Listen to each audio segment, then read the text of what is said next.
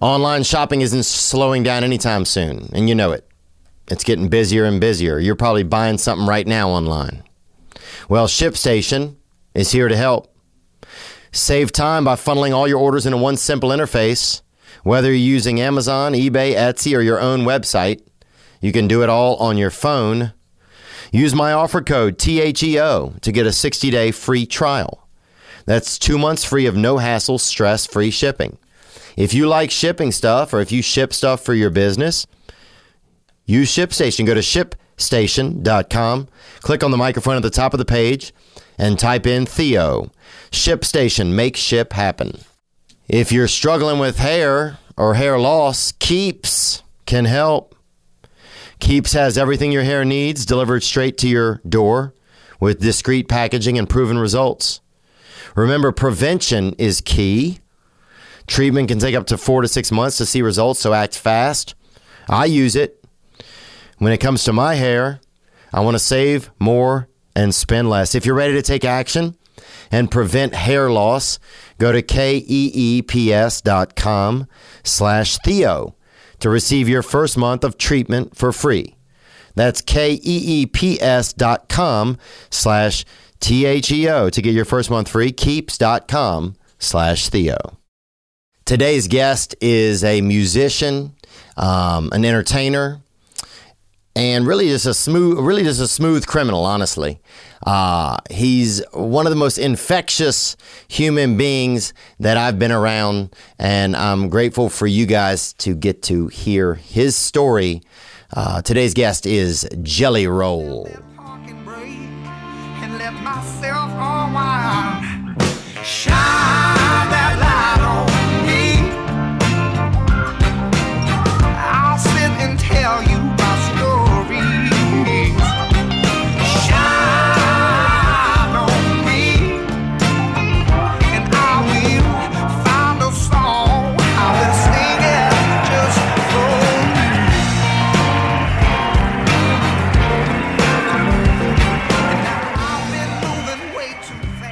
Bender, it is, baby.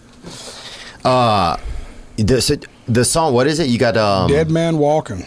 It's the number five song on rock radio. It's called Dead Man Walking. It's fucking crazy. I've never had a song on radio ever. Gang, baby. So yeah, it's big shit, dude. is that crazy? It's weird. Yeah. But in a cool way. Oh, You know, yeah. It's like as a kid, I don't care who you are, especially like my age group, you dream of having a song on the radio. So having one on the radio is like surreal. You know that is kind of a thing. When you're young, man, and you hear that radio, it always seemed like it was it would be impossible to get your song to come out of it. I bet. Oh yeah, imagine being a little white trash kid like me and you, and you're wondering how it's coming through the radio. Anyways, you're looking around like there's no cord on the car. How is this even coming through right now? Yeah, yeah, It's like- almost like they were sitting inside of your motor and playing for you personally. yeah. Dude, I used to have a dream that um that at one point in automobiles they would have a a disc or something you'd put into the dashboard. Right. And then the band they'd have like hologram. I always had this vision that Right. hologram was really going to pop off. and the band would come out onto your dashboard the way it would be built and the band would perform right there for you. Right there. Yeah. God, we should still make that. I could be. That could make money. Oh, and make some wrecks. Yeah, sure is. First day I smoke a doobie and look over there and see Hendrix shredding, I'm fucking crashing. Yeah, somebody's just somebody's just locked in on Wiz Khalifa. They can't even handle it. No, it's cool, man. So what was that for you? For like me as a kid, it was like radio was like the thing. Like you want like as an artist, you wanted to have a song on the radio. Now Oh. I'm having so what's for you was it like I guess was it did you come up in like the disc comedy era? Like you wanted a comedy album or was it like Comedy Central or Yeah, getting on Comedy Central was big doing that, and um, getting the album out and getting it on the iTunes charts was real big. You know, uh, I remember um, Thirty Pounds of Hamster Bones was like my first real album release, and and that got on to the like I think we I think we got to number one at some point. You know, just based on the way the sales go, and so that was pretty wild. Um, but I remember my first. Do you remember the first song you ever heard through the radio? Oh man. Probably not the first song I ever heard through the radio. I know the first like album we went and bought, or like cassette tape my sister bought. Yeah. But I can't think of like the first song I heard on the radio. You remember the first song you like remember hearing on the radio? Yeah, I remember I had a uh my mom had some um some uh like babysitters took us to summer camp, right? So they'd come pick us up in the morning and they would take us. And this one lady picked me up. I feel like her name was Heather, but I don't know. But she picked me up, man, and she they had Bon Jovi she had playing. And I'd never I think because there was a woman involved also. There was like the babysitter and she was like hot and she like had tits and everything. And so like I I remember it was uh what was um what was one of those Bon Jovi hits? It was uh what was like one of his biggest, most popular songs? Oh fuck, dude! I just woke up and I'm high. Oh, that. oh. I haven't even ate breakfast and I'm oh, stoned. damn. and I'm sitting here with Theo talking about Bon Jovi. I'm like, fucking, this is wild. I'm on the radio and Theo's telling me about Bon Jovi and Yeah, Heather. bro. I would, I would like to touch on Heather for a second though. Oh, I, would have liked to as well, brother, baby. I'll tell you I that, dude. think, I think we all have a first teacher as dudes that we like. Mine was my kindergarten teacher. I don't remember my first grade teacher, second grade teacher, third, fourth, fifth, no, none of them. But I remember my kindergarten teacher's name was Liz Harris, and that is when I knew I liked asses. Yeah. She had the fats, not the flats. I mean, she Really? had boy that thing, man. She had a monkey on her back, dog. I She was real you. doubled up, huh? she Dude, listen, I remember monsters. going home and my brother had to explain to me what I was feeling. I was like, I think you could pop it. I was like, you know, as a kid, I was like, and my brother was like, oh, yeah, you're going to like asses when you're older. Oof. Flew over my head then. Oh, yeah. Later, oh, dude, my wife's got Miss Harris's ass to the T. Yeah, yeah, that. School's in session. I'll set an apple. I'll put an apple right between them cheeks, baby. For you, it was Heather. For me, it was Miss Harris. Dude, I remember, and she, I would always be like, "Hey, can I put your seatbelt on for you all the time?" We just, we'd be in the car, and uh, and I think we had to sit in the back, but I'd be like, "Can I put your seatbelt on for you?" And she would just take it off, and I would like reach across her and just like put that seatbelt on. Oh, it made me feel so While good. listening to Bon Jovi. Yeah, yeah. I can't remember. I wish I could remember that song, man. It was, uh, but anyway, it was one of his hits, man. But yeah, for my listeners that don't know about you, man. So, how, so you guys start. So, take me through the story, man. Your story is is a really inspirational one, and also. You just have this infectious energy, man. I just notice it. Anytime I'm around you, I wish I was you. I'm Oh, like, dude, thank you. I feel the same way about you. that guy's having so much fun. I like. I want to be that guy. Ah, dude, I Um, love you, man. Thank you, brother. Yeah, you bet, man. You got that tan, man. That's why I'm fucking blowing it. You think? You spraying that thing on, man? Are you laying in the bed or what? Or is that Dude, I just fucking- went to damn. Uh, I Oh, just- you were fishing. Oh yeah, I was fishing. I just seen happy belated birthday, by the way. oh, what thanks, a fucking man. way to spend a birthday, dog. dude, you're too kind, man. That was with the Jimmy John, by the way, like the Jimmy John, Jimmy John. Yeah, dude, we went out there. It was like we caught. I mean, you go out there and it's nice. Like the vessel is damn nice, dude. I got to. It was like Noah was on that bitch. You know what I'm saying? It was damn, dude. They had animals trying to get on. Fish were trying, like, damn, that fish looks nice, dog. You know, you see all these Mexican fish were like, hey, oh, give us a ride back to freaking Cuba. You know, like they had fish jumping on that. Ant- panthers were getting on that bitch. They had animals I didn't even know existed out there trying to get in. It was a luxury boat, right? So you're out on there, and they had a couple. They got like some fishermen, like men that are just. You know, just a couple damn Moby Dick lurkers out there, and them bitches, they show up, and so they put in. Sometimes, if you're in like the deep water, they have the, these big electric uh, rod and reels on the sides, and they would cast those down to like. 1500 feet or something.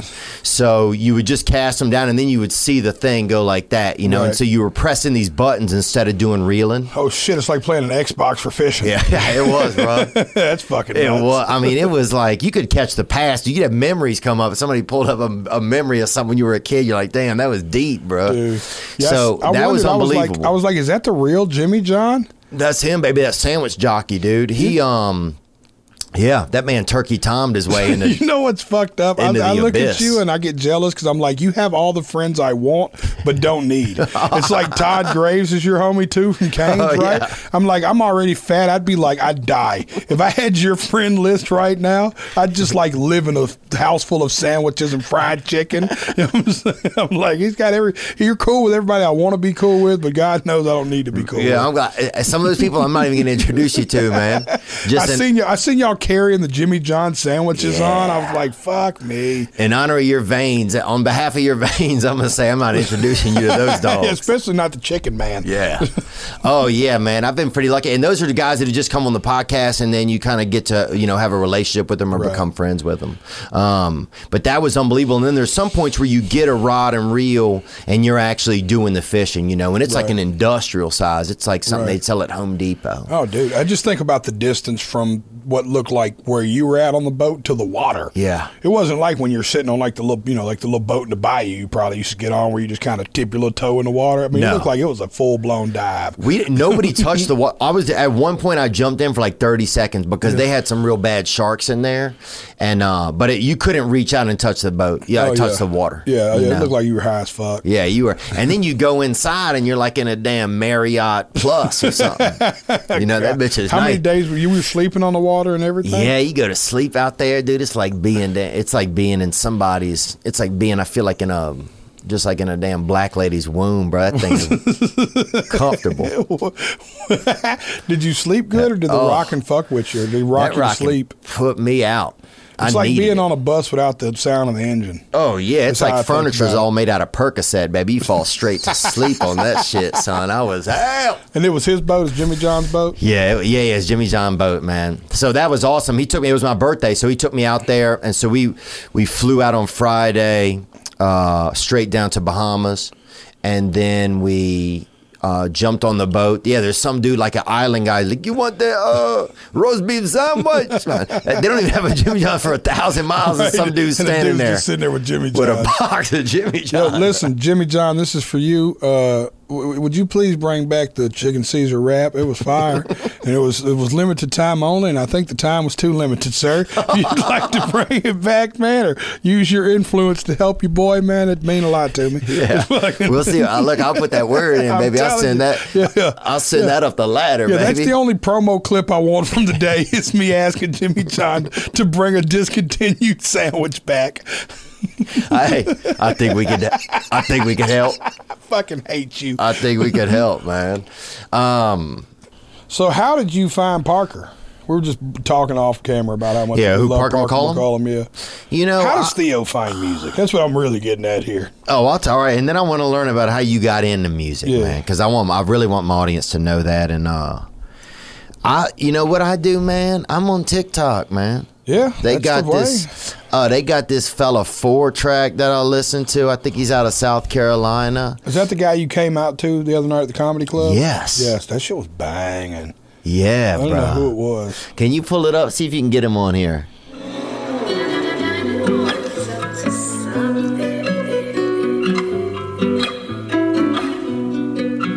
Gang, gang, baby. Hundred more rats, not the gun in the rack. I'm country thuggin'. Left in the front, squad in the back. I'm country thuggin'. You better watch out when you're talking loud. Yeah, my cousins. Got locked down, I'm popping now. Got country buzzing. Hundred more rats, not the gun in the rack. I'm country thuggin'. Left in the front, Yeah, he's good, squad in the back. I'm country thuggin'. That's good, man. Yeah, Yeah. That was watch really good because I remember the other night when we were at the shop show, you you was telling the sound guy, it was like, yeah, play this song. And uh, I think I asked you afterward. You came out. I was like, "Yo, that song was fire. Who is he?" He was like, "Four track." I was like, "Wh- "How you?" You were like, "I just found him." You were like, "I just like, just, found him." That's TikTok. Look, man, when you don't have a family or nothing, bro, you TikTok at night by yourself and you come across a little four Yeah, track. Sadly, you know? TikTok's so popular now. You do that when you have a family. Yeah. Yeah, Oh, they're, they're sad. Norm, if some nights I lay in the wife in my bed and we're just watching two separate TikTok feeds. You what I'm you guys are just sitting there, just uh, inadvertently hooked on Walker Hayes' for- TikTok. for sure. I'm I just know. On, it's like hell. I'm just watching Fancy like on repeat. Like I'm being, like I'm being, like I'm finally getting punished for my sins of life. Oh, especially since they talking about Applebee's. I Oh bet they get God, you bent dude. out. Maybe some of them lyrics. Oh, dude, fucking Um, how do I find music? I know, dude, with the Oreo shake. Uh, how do I find some music? That's probably how I got it. Actually, my buddy, I was, I was telling you that story. My buddy, uh, whenever you back in the day when you would just you know ejaculating was a big thing you know? Now it's kind of like all over the place. It feels like you know so much pornography. Back in the day you had to really you know, I remember we'd buy a drawing of some cooter or something, you know, Oh, for the weekend. Yeah. You know, we had this buddy, Nick, we had this dude Nicky would sell us a little sketch, us a little bit of cooter for the weekend, and we'd take that bitch home on Friday and bring it back on Monday. You know, because you got two dollars back if you brought it back. Yeah, you had to piece your own magazine together, where this Oh, guy had yeah. a page from this one, and this guy had a page from this one. And You Yeah. take three, four pages and tape them together, and be your own kind of magazine. Oh, one be a yeah. hustler, one be a playboy. You know, just It actually had th- yarn yeah, keeping yeah, it together. Like this is could. dicey. This is my shit. But my buddy Scott would put a map up in his car. He's riding with his folks one time. He puts a map up in the car because at that age, if you start masturbating, that's the thing. It gets you hooked. The devil gets you hooked on your own dick. Yeah. and you just start, bro. You sitting there, man. And my buddy Scott did it. By, in a, he was just telling his family where they were going, and the whole time he's behind this map, uh, Just wanking it. freaking- Jesus. just ruining Maine. That's all he was doing, bro. And I was- thought I was a gangster because I could pull it sometimes if my cellmate was asleep when I was in jail. And even then, I felt pretty sketchy because there was another grown man there. But could you imagine just having a car pull, dude? Your sister's in the, The back risk. seat kicking the seat. Dude, that's It's Family Feud. down. Where's Yeah, Steve sure. Harvey when that shit's going down? You yeah, know, bring that question up. You're over there adding tributaries to your own freaking map. Um, so take me through, man. So how did you? So how did how did you get into music, man? How did it start for you when you're coming up? Where, where does music hit you first in your life? My mother was probably like the sad part of the story is my mother always struggled with uh, mental health issues and addiction. And she didn't leave much at all when I was a kid. She was a recluse. She never really left the house. And uh, she would like, her making it to the kitchen table was kind of like a big deal, you know? Yeah. And you'd walk in the house, and mom would be at the kitchen table, and she'd have a cigarette lit, and she'd be sitting on a wood chair, Indian style, right there in the kitchen. Back when you could smoke it, when back when restaurants had smoking sections, like Oh, smoking yeah. inside places was a thing, you know. And she'd be there smoking a cigarette, and she'd have a record playing. And she'd just have her eyes closed, and I just I could tell that the music was doing something to her, man. Like I just remember watching her and thinking, man, this music's like whatever that is is helping her, you know. Or she'd play like Bette Midler, The Rose, and cry. Mm. I could I could still hear in my head. Play this at my funeral. And to this day, if you play Bette Midler, The Rose right now, I might tear up. And she'd be like, "Play this at my funeral, uh, Jelly. Play this at my funeral, baby Jason." And she just smoked a cigarette. And I just remember thinking, man, I want to make people feel the way this makes my mother feel. Hmm. That's the songwriting aspect of it, right? That was what ignited the songwriter in me.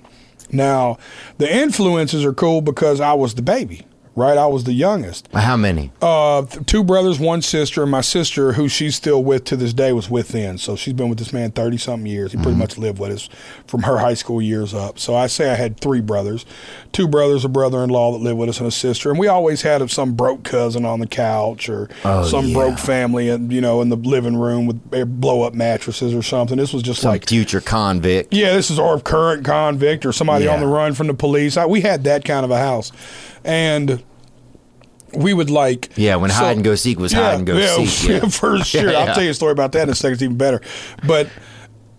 When I got in the car with anybody, because I was the baby, I had no fucking control of the radio dial. I was the last motherfucker that got to pick the radio. Oh station. yeah, and rate it was so important. You got That was car. it. Who got to pick the who radio? got to pick the radio, right? So it's like when I was in the car, I had one brother that listened to nothing but gangster rap music. Bizzle sitting here is awesome because he's met my whole family. Yeah. Um, we got tour manager Bizzle Gibbons is sitting here in the Yep, yep. in the just, studio, just to and throw him in the middle of our shit. Because looking at him, like he's looking over there like, yeah, I met most of them. I had one brother named Scott that's the middle older that was a straight gangster rap guy, like Mm. Tupac, Biggie, like gangster gang. The gangster, the more gangster, the better. What was he dating white chicks still, or how gangster was he? I mean, no, get? he was everywhere. Yeah, Oh, he gang, was. He was. Yeah, his his dick didn't discriminate. Oh he was, damn, he, he was boy. a man. Yeah, he got that yeah, Biden. for sure. He was all about it all, and and we lived in a super mixed neighborhood anyway, so it was just super common to you know like all my brothers had a black best friend or something. It was just so many you know whatever. Yeah, The same. neighbors were black. We had a Chinese guy in the neighborhood, Oh, a couple damn. Mexicans. Dude, we had an Iranian family down at the bottom of the street that were super savage, dude. They'd bring Iranian food up, dude, Iraqi food, and it was fucking fire, dude. But, anyways, so I'm sorry, I'm fucking high. But we, we get in the car and like Yeah. all these different radio stations will play. So like one brother be gangster rap. My sister listened to like nothing but Metallica or Stone Temple Pilots. Yeah, for sure. Like fucking Nirvana when they first Yeah. came out. This was all huge. Oh, yeah. And then I had another brother listen to like super hip hop shit, like Biz kind of shit, Wu Tang shit. Cole You know what I mean? Yeah. And then dad would listen to either jazz or back then like singer songwriter stuff, like James Taylor, Jim Croce. Mm. My mother listened to Motown, oldies, and like outlaw country music. Dang. So it's see- like every room I'd walk into or every fucking everywhere I'd go, it'd be some different music playing. So when people are like, dude, you kind of do all kind of music. So I'm like, I'm a fucking human jukebox, man. I grew Yeah. up in a, you know, I didn't, I didn't get to pick a music I liked and get to play it because I didn't fucking, you know, everybody else had their genre of music and their world, but me. I didn't have like a place I could go listen to what I wanted Right, to listen to. right, I just yeah. had to listen to whatever fucking room I walked in. Yeah, that's funny. The younger brother is kind of you, kind of that that ear victim, bro. Yeah, you know, it's like whatever you kind of you start to get into whatever anybody else is into. That's, I never it. thought about that. The older brother really gets to pick the radio, and that kind of shapes the younger brother a little bit. Sure, dude. It's like if my brother's listening to uh, Dr. Dre, then I'm all Dre'd up. I'm buying that For T-shirt sure. with the weed leaves. 100%. And when he switches to Nirvana, dude, I'm you know I'm Yeah, cutting my wrist, but not with sharp silverware. Yeah, yeah, you yeah. I, didn't, I didn't get to get in the car and be like, I really want to listen to 1075 The River. Nobody gave a fuck what I wanted to listen to, you know? like we didn't even know you could Yeah. talk. I tell you, the first cassette tape I ever got given. They, right. I got all these gifts for Christmas, and then they were like, "We got one last gift from you, and this is from your bro- this is from your brothers and sisters." And I was like, "Oh, this is this is probably gonna be the coolest gift ever." And they gave me this little bitty package, and it was a cassette tape, and it was Wreckx-n-Effect's Rump Shaker. Yeah. And I was like, "This is gangster." And I remember at that moment, it was something that was finally mine because they some mama had bought me a boombox, and daddy bought me a boombox, but nobody I didn't have nothing to play in it yet. Yeah. So then my brother and they did the coolest thing besides that. And then this, then they when they handed me the Wreckx-n-Effect's tape, then they handed me five blank cassette tapes. And I said, "What are these for?" And they were like, "We're going to show you how to record songs off the radio." You remember this era? Oh right when you put the cassette tape in. Listen, for all of y'all that want to know how old I am, I'm that fucking old. Top ten. when that top would- ten yeah, came you'd on, go to the top ten and you'd wait and wait for the perfect moment for the song to start, and then you'd hit the play and record Yeah. button. You gotta get it just just right because you didn't want to hear the radio No. DJ or the skip. You wanted just the song that you stop right there. Yeah. And you play it for one more second, so there was a space between the two songs, and then you'd hit it again. Mm. You know, or you'd call and request a song that wasn't popular yet, and you'd have to wait for hours for them to play it. They're like, "Who's this Yeah, donkey?" And they Yeah. taught me that. So I started making like mixed cassette tapes. And I knew I was on to something different then because like I'd get in the car and find out I got a cassette tape. They're like, we don't care about your cassette tape, but please play it. And it would like go from like rap to something else. And the brother would be like, what the fuck is up? I'd be like, well, Shelby taught me about this song. So everybody you know, got happy. So you really were. You really were like a jukebox. Yeah. Oh, to this day, man, you you play very few songs that I'm not like, yeah, I know that era. Do you have a body? Do you have balls? Do you have do you have a body with balls on it? Well, our friends at Manscaped, the global leader in below the waist hygiene, are turning men's shower dreams into their favorite routine with the all new Ultra Premium collection. It's the all in one hygiene skin and hair bundle designed to upgrade every day man's shower routine from head to toe. Your skin, hair, and balls uh, deserve this. Save big by going to manscaped.com for 20% off and free shipping with code THEO. That's right. They have cologne infused ultra premium body wash. They have shampoo, conditioner, deodorant, hydrating moisturizer spray, lip balm, everything. They take care of you. That's right. And they're using the lawnmower electric trimmer to clean off any unwanted body hair. That's included. Get 20% off plus free shipping with the code THEO at manscaped.com. That's 20% off plus free shipping with the code Theo at manscaped.com. It's time to get wet and clean with your new Manscaped shower routine. Ball up. With more folks hitting the road, more accidents are happening, and insurance rates are going up. Lucky for us, our friends at The Zebra are here to help. They make it easy to save hundreds on car home insurance. Save your money, man. You spend an extra dollar, save them, bro. Don't be an idiot. The Zebra compares home and car quotes from every insurance company side by side, giving you all the facts you need to make the right decision. The Zebra saves people an average of $922 a year. You could buy a damn boat with that. Uh, they save on car and home insurance combined. I, dude, last year I would look at my home insurance, my insurance, man. I, I was spending, I can't even tell you how much. Not a ton, but it was like 60 extra dollars a month. And I saved it. Save time and money in minutes. You can do it. Show your support for the show by going to this special URL, thezebra.com slash T-H-E-O, and get your free quote today. That's at thezebra.com slash Theo. So what? So what was the family life like? What was it? What was it like growing up? Were you guys like? uh So you had a mom and y'all had a stepdad or no stepdad? No, no, I had a father. Oh, you had a Yeah, dad. Best friend in the world, sweetest dude on earth. He uh, taught me. Oh, that's right. Buddy was your life. dad, Yeah, right? Buddy was my Yeah, dad. I've heard He- stories about him. He is a fucking legend. He really is, dude. Old school gangster, just laid back, um, storyteller, but softly spoken. Didn't talk nearly as much as me, but said a lot more. Mm. And he was old school gangster like that. But uh, dad and mother were together whenever I was younger. They divorced in my earlier teenage years, and Why'd they divorce? You think? Oh fuck, dude. You know, frankly, mom. You know, God, I love her to death. Sorry if you're watching this, Birdie, but she, uh, you know, she just she she dealt with so much of her own shit, man. I just I couldn't. I, I don't.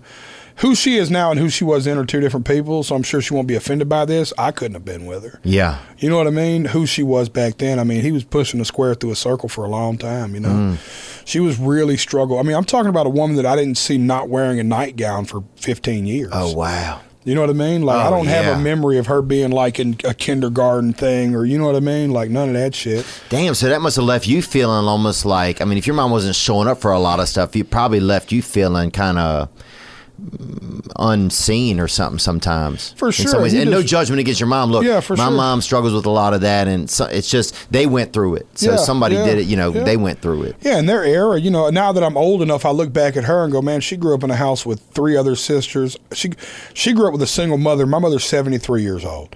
So if you think about her growing up with a single mother raising four kids, Mm. she was the town whore in everybody's eyes. Yeah. That's normal now. You see a bitch at the grocery store right now with five kids and be like, shit, I'm- she must be from Antioch. Yeah, You know what I'm yeah, saying? It's yeah. like, you seen it back then. It was like, you fucking whore. You know what I mean? You yeah, damn yeah, harlot. you know, Satan's looking for yeah, ya. Yeah, yeah. You know, it's like totally different world.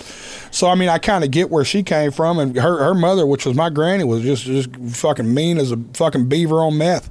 She was just a fucking, you know what I'm saying? She was mean, dude, and I knew that about her. So you know, I get I get where you know her issues, but yeah, they had divorced. But pops was a pops ran a meat company for years. He's a, Oh, damn, what kind of meat was oh, it? dude, we got three generations of meat salesmen. Oh, our family. really? dude? I can tell you more about a pig than I can tell you about pussy, and I know a little bit about both.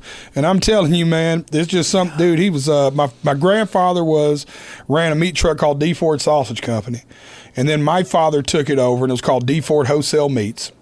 Mm. So they changed LLCs, huh? Yeah, yeah, yeah. Well, you know, Dad got into the wholesale business. You know, my my grandfather was old enough that they actually rode around in a truck and went door to door. This is back when the closest grocery store to a neighborhood was 15, 20 minutes away, and it was a Buy Right or a CB Smith Oh, or yeah. Piggly Or Wiggly. Piggly Wiggly, yeah. This is Oh. long before Walmart, so you know, you probably grew up in an era where the meat trucks came to the neighborhood. Yeah.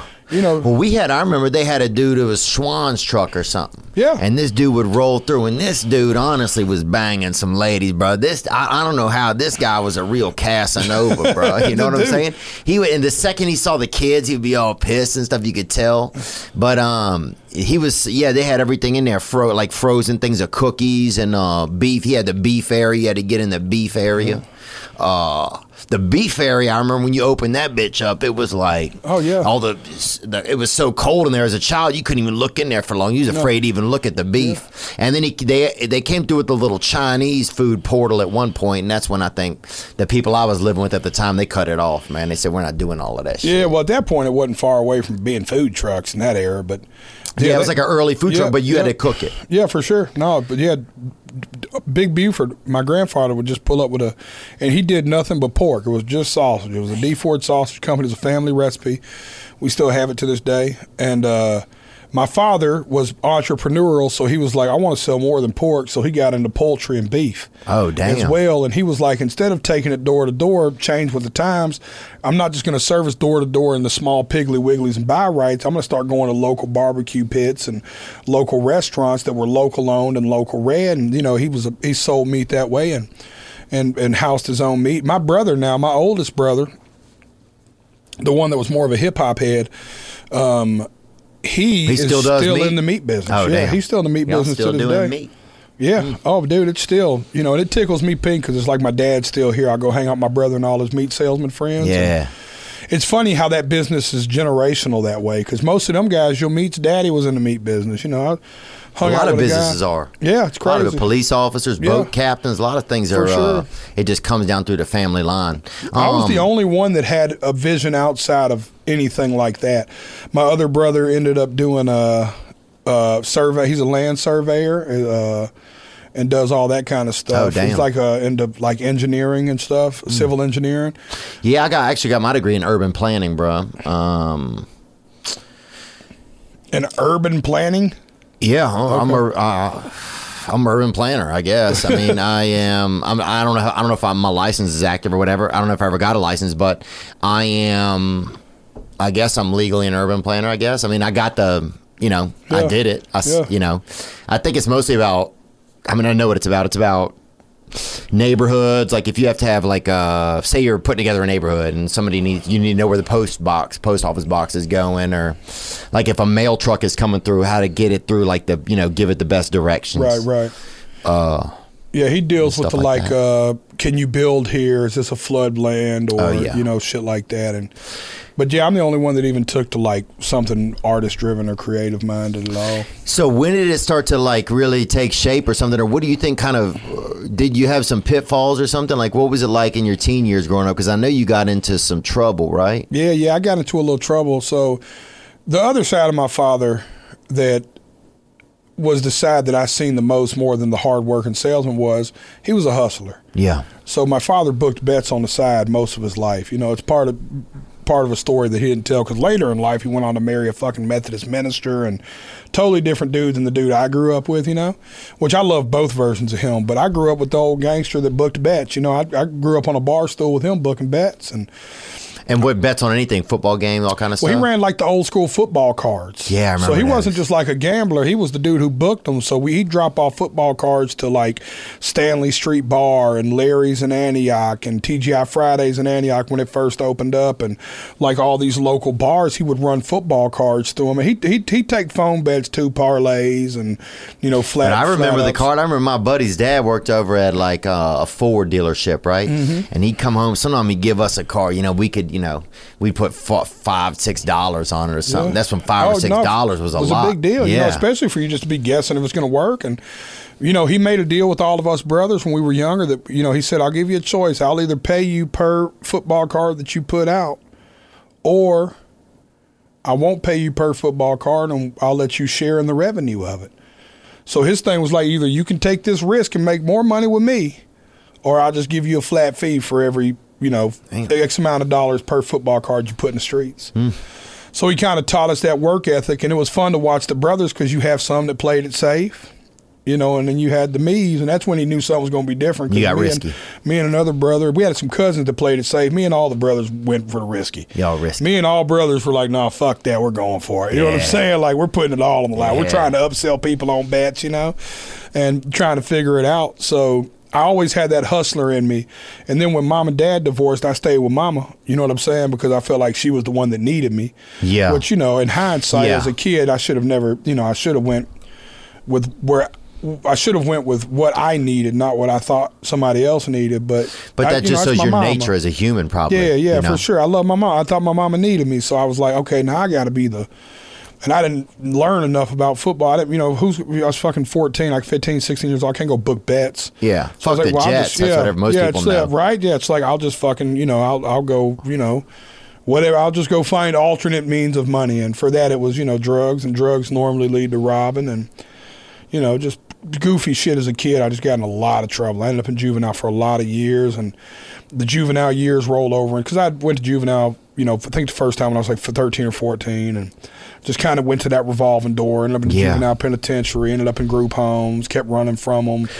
What was that penitentiary like? Was it pretty? What anything you miss about it? Dude, no. The fuck no, man. I tell people all the time, jail, prison, all that stuff, dude, is when people are like, I love when dudes are like, we just, I just talked to Uncle Joey about this, old mm-hmm. Joey Coco. Yeah. And we were talking about how some dudes go to prison enough that they start talking about them like they're malls.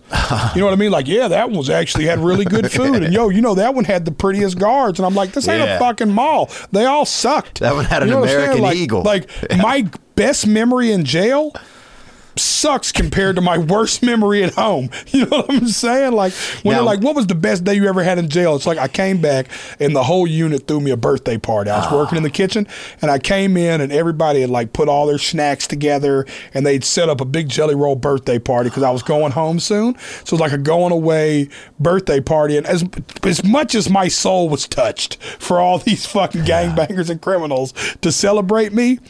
It sucked. You know what I'm saying? It's like, you know, it's like the worst birthday I've ever had at home. Yeah. Fucking swapped that one. You know what I'm saying? Google surprise party in prison and see what comes up. Yes. I didn't want to get an image in my head.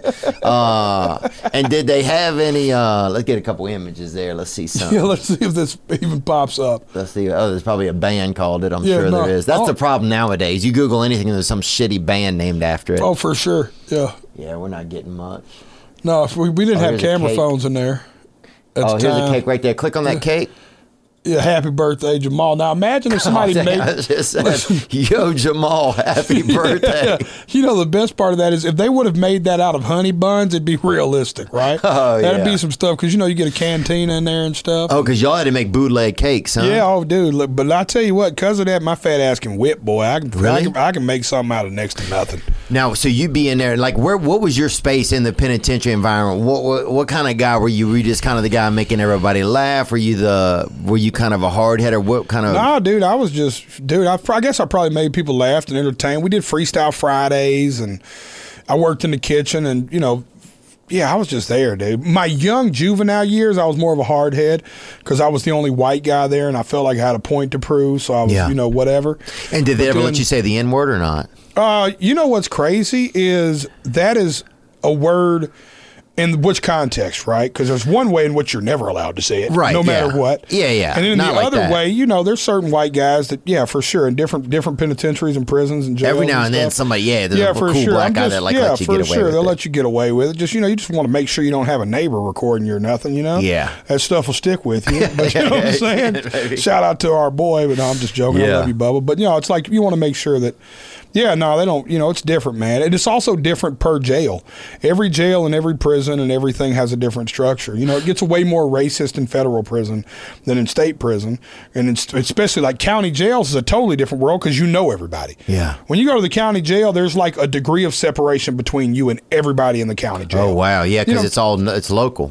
That's It's all point. local. Like worst case scenario, you're from North Nashville. We're two minutes away from me dropping somebody's name in North Nashville that we both know. Yeah. You know what I mean? The other problem with that is it's a lot of real drama in there, though. Like where guys have been like, I have been waiting to run into you because you had a problem with my cousin. Oh. You know, whatever year. Yeah. So, you know. Oh yeah, that's really that's really the uh that's the real confluence Yeah, of the local yeah. bullshit. Yeah, where it's like in the federal scale, there's no way me and a dude in Wisconsin ever have a personal problem with each other. Right, right, Where right. you know, in the county jail, I had a lot of personal problems with people. and know? what about a lot of gays in there? Any any type of activity like that? A lot of gay activity, or was that is when that you get to like prison, prison, you start having dudes that are you know busting their butt open. Yeah. But the county jail, that's not happening. I spent more time in the county jail than the big prison. So. Yeah.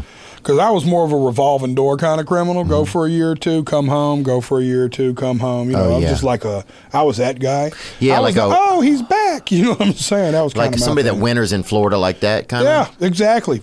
Fucking totally right. Like a guy that goes to losers, you know, once every two weeks or winners. Oh, Or yeah. Red. I was a red door kind of guy. You know, it's like I was just, oh, he's back. You know, And those are local bars. People don't know that. Yeah, yeah, yeah. Oh, yeah. Sorry. Um, Super Nashville talk, y'all. So what about uh? So when so when you kind of got when music kind of got kind of took over your life, did that have an effect? Like, tell me kind of how you got. How did you get into the music, Dan? I was just, I started writing raps young just because I didn't think I had a cool voice to sing, you know, and nobody in the family sang to teach me to sing. So I would write like raps, and that was obviously like I, I don't know how much of that we caught earlier, but that was the language of the community. Hip hop was the language of the neighborhood. You know, Yeah. it's a super mixed community. I grew up like you. You know what I'm saying? Like a Well, super it always is a poor neighborhood, man. It's really because That's it, black shit is cool usually. So For it's sure. like black shit always is the cool shit. Right, one hundred percent. Yeah. No, it's to this day, hip hop has influenced every genre of music on earth. Whether people want to admit it or not, I hear it the most in country music. Yeah. I mean, I hear hip hop melodies, hip hop drums, 808s. That is just so prevalent in country music. But you know, hip hop was the language of the community, so that was kind of what I got into first. And I'd freestyle at tables, and in juvenile, I'd freestyle battle people. And I tell this story; it's my favorite story to tell about my father. I was going getting bound over as a juvenile and charged as an adult. I had made a decision as a child that they warranted me being charged as an adult, and I ended up with that felony on my record for a crime I committed at 16. To this day, I can't get rid of that felony. And when they bound me over, the only good thing that happened was I got a bond. I'm 17 years old. I'm going to the county jail. They let me call one person when I get to the county jail. And who was it? Pops. 100% of the time, I'm calling my dad. I'm calling And he Buddy. answered? One, man, that was my guy.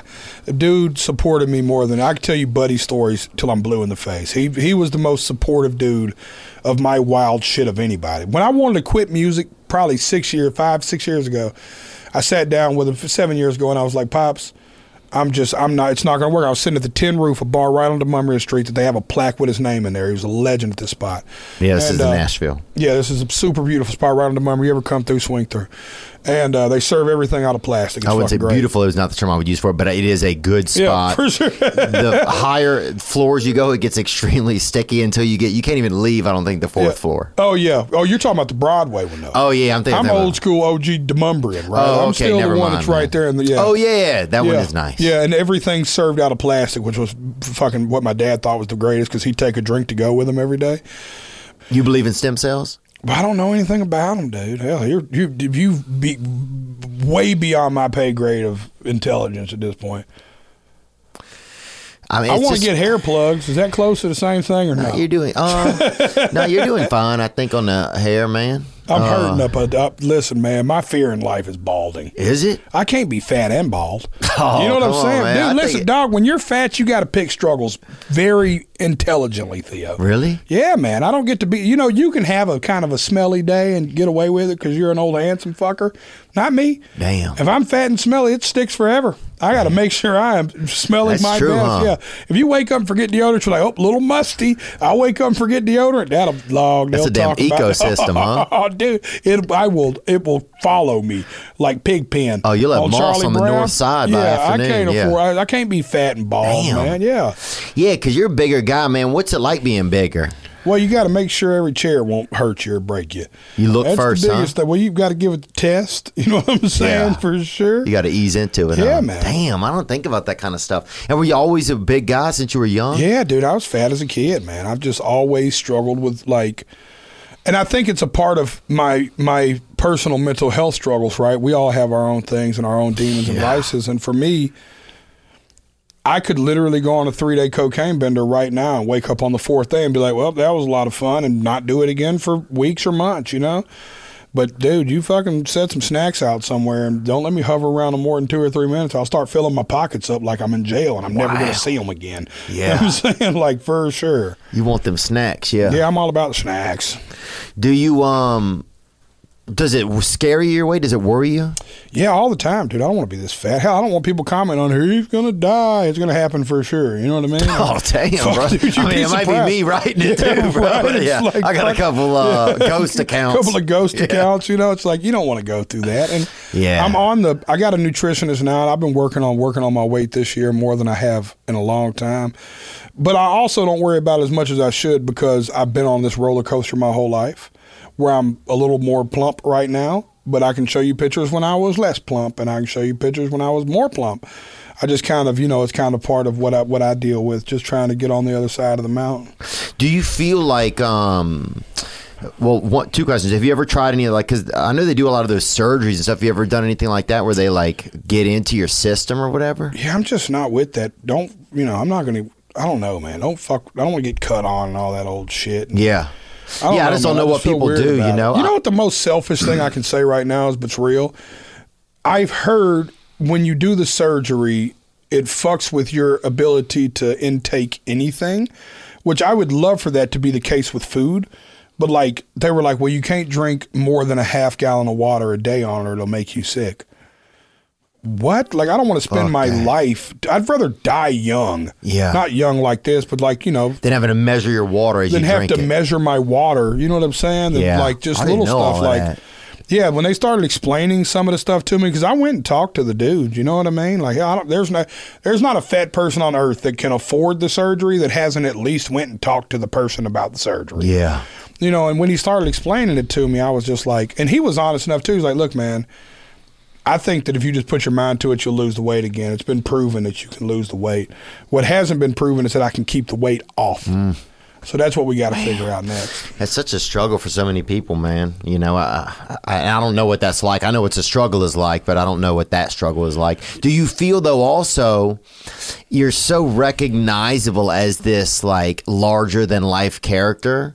Do you feel like being larger you almost have to be larger? Nah, dude, it's like I think the real side of it is it's a decision to live, and I'm just starting to make that decision. Hmm. I spent most of my life Oh yeah, not giving a fuck if I live or not. just not giving Yeah. a fuck. I feel You know that, what I mean? bro. Like yeah. I tell people to this day, like when I really start to get angry, I have to. I've had to have this moment with a few grown men in my life where I'm like, dog, do I look like somebody that cares? Like you should really assess that before you talk to me crazy. Like I have everything written on my body to show you I don't give a fuck about a lot. You know what I mean? And it's like uh, I'm just starting to give a fuck. Like I'm just looking at my 14 year old daughter. Like I used to be like, if I could just live till she's 18, I'd be okay. Now I'm starting to be like, I'd like to meet my grandkids. I think. yeah. You know, it's like you're starting to think about shit you didn't think about before. Isn't that kind of magical when those ideas come in your head Yeah. that think make you believe you care about yourself? Yes, that's, insane. It's little stuff that's like, I think I do want to meet my grandchildren. Yeah. So that's what made me hire a nutritionist. Before it was like a chore to be like, I just want to stay alive till she's 18 so I don't create any un- more unnecessary trauma in her life. Yeah. You know what I'm saying? And then it's like, you know, it was about her. And then it's kind of like selfishly now it's about me. It's like, I don't know, man. I kind of want to hang out with the grandkids. I kind of want to, kind of want to see where this thing ends up with her. Yeah, I want to see what jelly. Yeah, when jelly starts to kind of coagulate, I want to be there. Yeah, for sure. I want to kind of look because, like, now she's cool enough at 14 that I'm like, dude, I bet she's going to kick ass at 25. I, I want to see that. Yeah. You know what I'm saying? Like, oh, dude, she's going to be a whole different human at 35. Fuck, I didn't know my ear from my asshole at 25. Wait till she's 35. I'm like, fuck, now I got to live for 30 years, not 20. You know what I mean? Like, oh, god damn, I need to lose Damn, I'm gonna have to fucking stay Yeah. alive. I'm to have to do a push up or something. You know what I'm saying? Fuck. What? Uh, Have to how'd eat you a get the banana. child? Oh, dude, complete accident. Really? Yeah, man, for sure. Never And play- was I it like a one night stand deal, or were you no, in no, love? I was on and off with the girl for a long time, man. Uh, uh, well, until I one of the one of my cycles of jail, I had Bailey when I was in jail. Okay. You know what I mean? Was kind of my thing. So And did you? uh Was it your first girlfriend? Was it? Was he the mother of the of the child? yeah, well, not my first girlfriend, but you know, or one of my earlier earlier girlfriends. Believe it or not, to be a big fella, I've always fancied myself with women. Yeah. I've well, always, you know, wife is a real. Your wife got them hammers on her, Oh, baby. She man, got them I'm damn telling you, she fucking got front yams, man, baby. She got them. dog. She tits. is a stacked deck, Mm. and she is a fucking sweetheart of a woman. My God. And she's a fucking pit bull when she needs to be. I married a full blown German Shepherd. You know what I'm Yeah, saying? yeah, so yeah. She she mixes the pot perfectly. But I've always and my my wife tells people this is like I love it when she gets with people. One they're like she she's a gold digger. Like I was piss broke when I met Bunny. She financially supported me for years. Yeah. Two. And Bunny is his wife's name. yeah, Bunny and, and, and, Bunny got them rabbits Yeah, too. yeah, I'll tell you that, sure. boy. Bunny you know what I'm them, saying? yep, yep, Mr. yep. McGregor's Yeah, garden, for son. sure. Motherfucker want to give her the carrot. Yeah. But uh she but and then she'll tell people too, like, dude, I'm not the first bad bitch my husband's ever fucked. Like she's the first person to tell people like I've always fancied, you know, a good conversation with a nice lady. Yeah. So that wasn't yeah. So the girl I had a kid with wasn't my first one. She was just the first one that the pull out technique didn't work with. Oh, really? Yeah, yeah, for sure. Damn. I got a son too. He's almost six. Oh, really? With the bunny? No, no, uh, not different relationship. They kind of coexisted there, but uh, I just I this girl was pregnant. We wasn't together, and I didn't really know much about the situation with the pregnancy. Like you know, whatever. Yeah. I knew she was pregnant, and I knew it was mine, but we wasn't together at the time she got pregnant, and me and Bunny started courting each other, and Yeah. it's a longer story. But Yeah. yeah. It's not my favorite story to tell, but yeah, I got a son too, and he's cool as fuck. What about that first girlfriend? You remember that one? Or first kiss? Take me there, man. Take me on a little bit of that adventure. Oh, dude, it was the girl across the street. Who It was yours? always is that Was yours the girl across the street too? I think it was, dude. They had this girl across the street from me that had that Lloyd Christmas on her, bro. She was chipped out. You know what I'm saying? Oh, dude. She had that sand wedge right Little there shit that like that's kind of cute though, on right? that. Oh, I Yeah. thought it was. I'd never seen it. Yeah. You know, it was just damn beautiful. Her tooth had that damn cowlick, you know? Right. And uh and some people locked us in a room, some adults and, you know, perverts really. And they were like watching through the door and yelling, kiss and fuck, you know? and we didn't know anything about it, man, you know? And she was the cutest girl, Chrissy was her name, and she we ended up so we just kissed, you know. Chrissy? But I think that was my first kiss, and then there was another time this beautiful girl we were playing spin the bottle dude and i don't even know i i was so scared to even sit at this circle i was sitting we were sitting in the circle and for years i remembered thinking we were sitting around a fire and then i just remembered that's how scared i was i felt like there was a fire in front of me because some there was a chance there could be a kiss you know? Yes. and this girl named Emily, man, the bottle stopped on her, and I always thought, like somewhere, like in the last uh, chasm or whatever of my heart, that she cared, thought thought about me, or thought you know thought I was you know a try or whatever. I don't know. And she got to pick whoever she wanted in the circle, dude. And she came over to me, and fucking the fire got, you know, people were throwing logs on the fire, and I'm just so scared. And I remembered seeing on television, I think on Magnum PI, uh, somebody kissed somebody with their mouth open, you know? And so that's, so she comes in to kiss me, and I just remember just being like, like opening my mouth up real wide, you know? And everybody laughed at me, and she still tried to kiss me kind of, but it was just fucking embarrassing. But anyway, man, what happened to you? Wasn't that cool? It was the girl. It was hurts a little, dude. I, I seen the pain. I felt bad for a second. I, I was a girl across the street. Her name was Krista Hayes. Krista Renee Hayes. I remember Ooh, Renee, name. dude, I'll tell you this. Every poor kid, their middle name, the girl is Renee. Fucking Renee. Ha- It is it not? no, for sure. I got two nieces Yeah, from the same mother, sure. and both of them's middle name are Renee. Renee. No, those families have middle names. Like ours is Ann. I dated two girls that had the middle name Ann, and my daughter then had the middle name Ann. Yeah. So it's fucking. It's that. My grandmother's name was Margaret Elizabeth Ann or Margaret Ann. But Renee's that poor. Renee is poor white oh, middle dude, name. for sure. Yeah, it's just got a. It's got a. It feels razzly dazzly. Yeah, Renee. Renee. Yeah. Yeah. Krista Renee Hayes. Especially her name was Hayes, so I thought the Nay and Hayes was cool. Renee Krista Hayes. Renee Hayes. Yeah. Yeah, she was my first kiss, man. She was a little blonde girl across the street. And God, she sounds she was cute. She was cute as a button, dude. She was a little bitty thing, and she was awesome. That was my first kiss. My first blow job was outside of a girls' group home. Oh yeah, I could see that. yeah, right. I could the dudes easily group see home that. and the girls group home was by each other. Yeah. And what happened? You snuck over there? Or what yeah, was but we it? used to meet outside and hang out because we were allowed to hang out outside. Mm-hmm. And then one day we went over by the the house where the air conditioning air conditioning unit, bro. Yeah, right there by the air conditioning many? unit. Why don't air conditioning units advertise you can get blown behind here? The best, dude. Dude, it, Ugh. and it's the noise kind of you know keeps Oh, you yeah, feel it makes you feel like more cover. Yeah, and if you fuck on top of it, it kind of shakes and it gives off a little like hot air. Oh. like that's what we needed. You know how the thing is up top? It gets a little. It's like, it's like a uh, like a stove thing kind of on top of it that blows a little hot air Oh, out of the yeah. fan thing. Yeah, is kinda sexy, But I went over there. Japanese I got, I got my kinda. first blow job, and I knew right then that that was fucking the greatest thing ever. Oh, you was into blowjobs at that point. Oh, dude, listen. I mean, I knew that I, I was excited to get the pussy, and it was a little letdown compared to what the blowy was. Oh, you know what I'm saying? So, Yeah. fucking ever since then, it's kind of you know the other thing's almost a chore. It's like, oh, we got to do that, but Yeah, there's something interesting about somebody being willing to admit they're willing to put their face on your penis. yeah, for absolute There's until just- the until the point of it, it spitting. Yeah. You know what I'm saying? That whole shit is just Until you get yeah, wild. when you hit pure yeah. There's you know I remember this gal tried to give me a BJ and uh I mean once well a couple times. One time it was at a party we were gonna sneak off into the woods, and the woods we didn't know it was swampland right. So we're back there.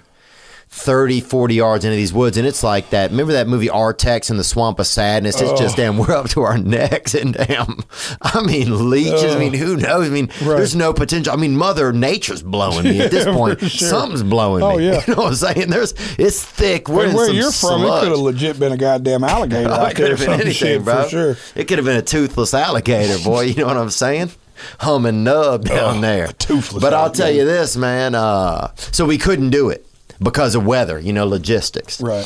So then two or three weeks later, there's a there's another party. So y'all had a rain delay. Oh yeah, yeah. yeah. rescheduled the game for sure.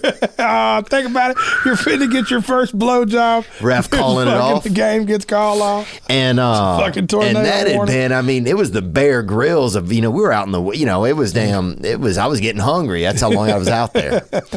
So then the next time was another party, and me and her snuck outside, and she starts to give me some type of a blowjob or something, and the girl whose house it is, the mom, comes out from behind a tree, dude, and we're right there.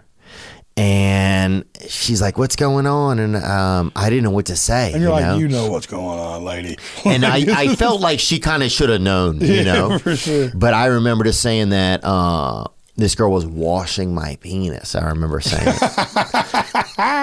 And the mom looked at me like I was such an asshole for saying that. And I said it off the tip of my tongue. I thought it wasn't that bad of a thing to say.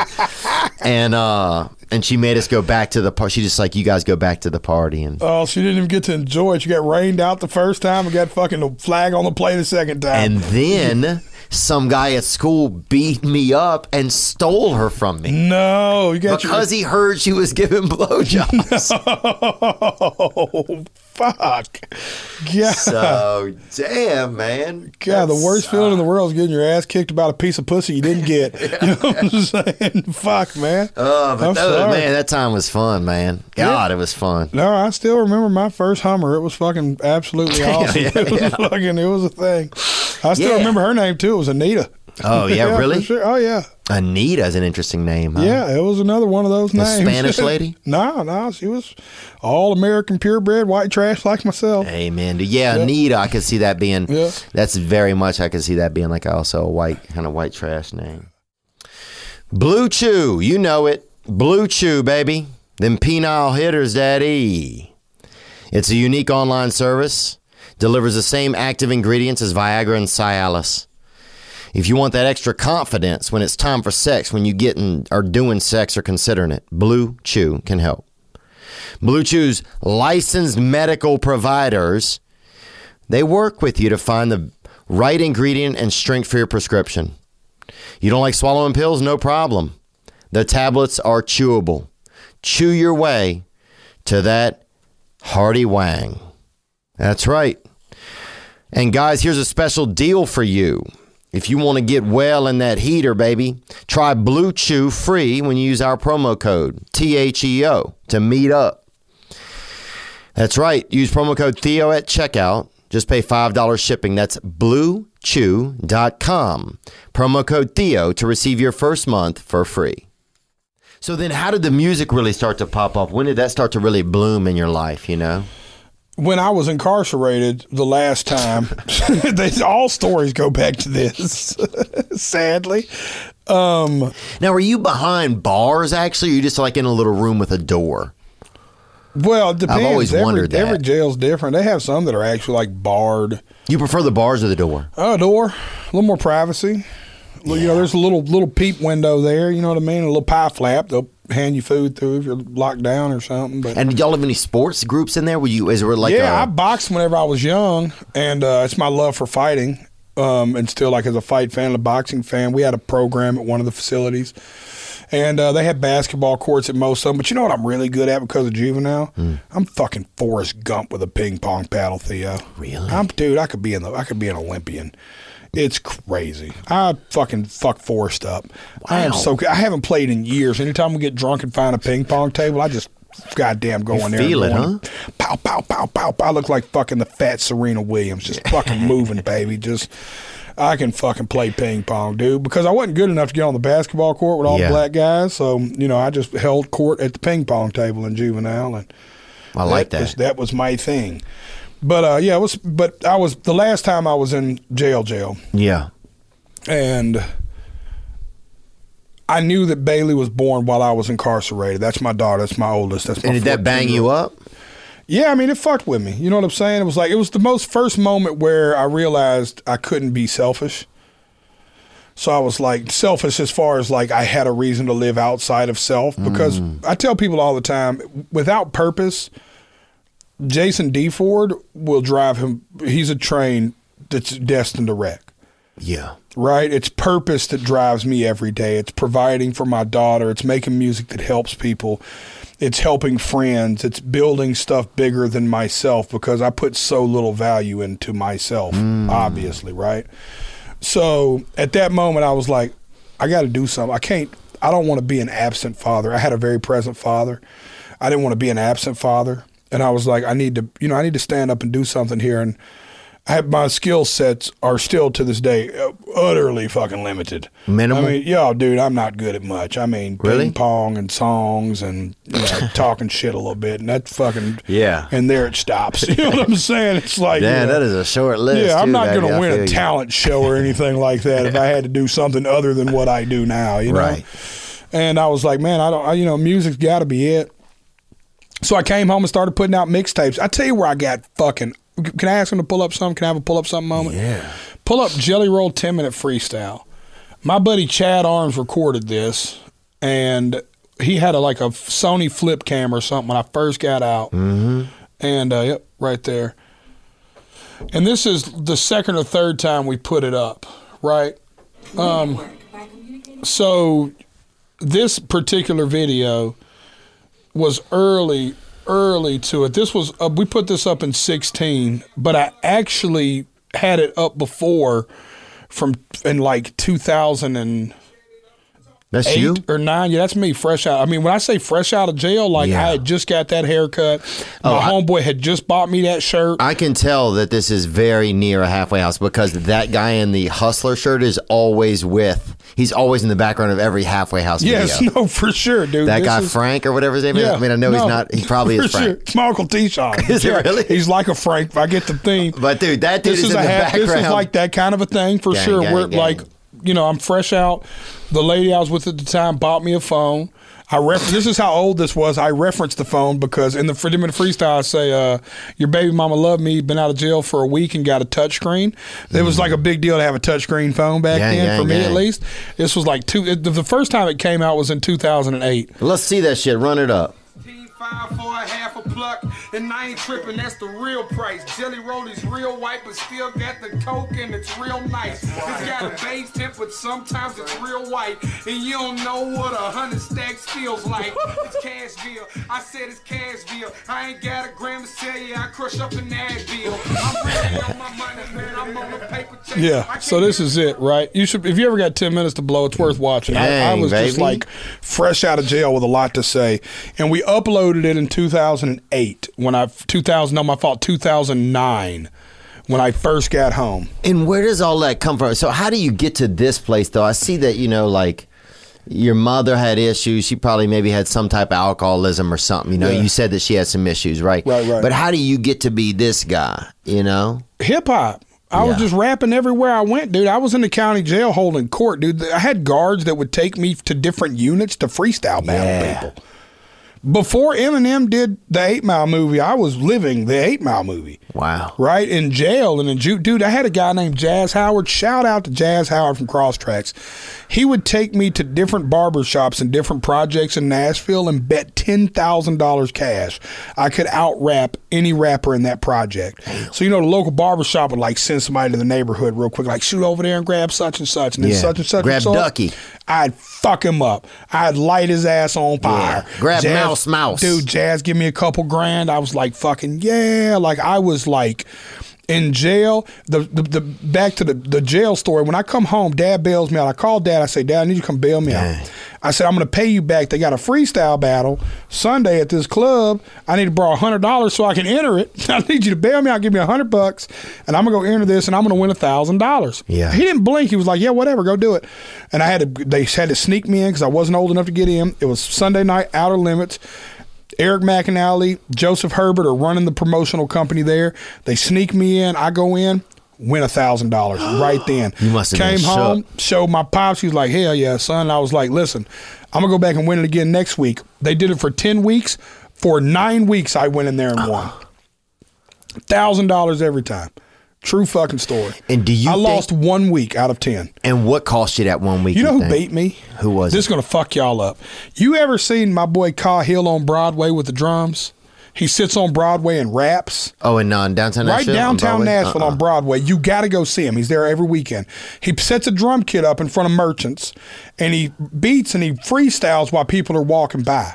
Right? And he makes a living doing this. Wow. He's the dude that beat me. He's the one dude that beat me, and I'm still friends with him to this day. He's on Instagram as Broadway rapper, but he's my boy, and to this day, he's the only one to beat me. Yeah, but I went and did. That. I've just always been into rap, so I came home from jail, uploaded this. It fucking went viral back then. We had to take it down because I have a line in there that says, "In my PO ask, I hang drywall." Yeah. And my PO made me take it down. She was like, "We're going to violate your probation. You're making a mockery of the state of Tennessee." She like scolded me, and I had to take it down. So we put it up many years later, but it went what they called viral back then, early, early YouTube, dude. When you had to go, you when you could only get to YouTube from a hard computer. Yeah. You know, you didn't have Oh, a laptop. You had to go to desktop. Type in www.youtube.com. You got to write it all the way out. Yeah, all the way. Dude. You had to hit the W's on there. You know, it was a thing. So what? Uh. So now, so now you're at the spot though where you have the number five song Yes, sir. And on the rock. Rock radio. Yes, On sir. rock radio. Yes, sir. So how do you get from where you were then to now? Like what kind of happened? Take me through some of more of it. I fell in love with songwriting through the process of writing raps. I immediately I was boxed into being a freestyle rapper. Okay. And I was like, I don't want to be known for that. So I started writing like songs. And all of my choruses were really soulful and I'd rap the verses. I had a song called You Pull Up Ride Jelly Roll Riding All Alone. And I had this record called Riding All Alone. And it was really slow. And me and Lil Wyte, first of all, Lil Wyte from 3 6 Mafia, you probably remember Oxy Cotton, yeah. Xanax Bar, Percocets, and Lortabs. Still one of my best friends to this day. And when I first came Were home from from, Memphis, jail, huh? yeah, yeah, yeah. He's Memphis as fuck too. When I first came home from jail, we did a song together, and Juicy J and DJ Paul ended up Three Six Mafia producing an album with me, White, and a guy named B Peasy. But outside of the first song I put out with him, I started putting out these super like soulful joints like this. Uh, maybe go to like the minute mark or something. I just want you to hear the chorus so you can kind of get a feel for where I'm coming from here. And see, this was released in 2010. Right, so this is, you know, fucking 12 years ago, right? I just keep on smoking like fuck it, I'm prepared to die. Say a prayer, cause Lord, if you're there, Right here. Watch this. Check this out, Theo.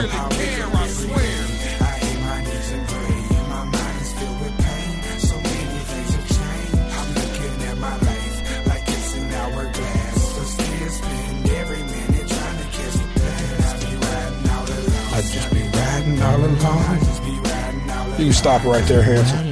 But it's Dang, like, baby. yeah, but it's like this, you know, 12, 13 years ago, right? Because if it went yeah, to YouTube, that would be then- good. Now that that that would be good now. I mean, that's good now. Yeah. So if then, I didn't realize I was singing that chorus.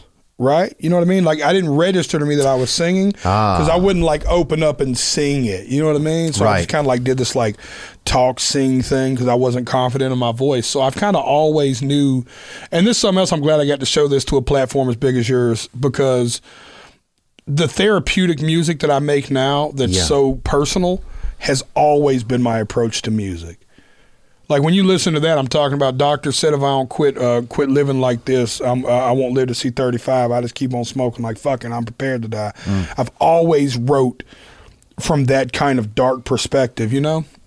yeah, because I'll listen to Save Me sometimes when I need to feel how. Sometimes I'm too busy. I notice or too caught up to really just get my own feelings out. Right. And so I'll listen to Save Me just to so somebody else can do it for me almost in a weird way. You know, a lot of times I can get them, but sometimes you can't.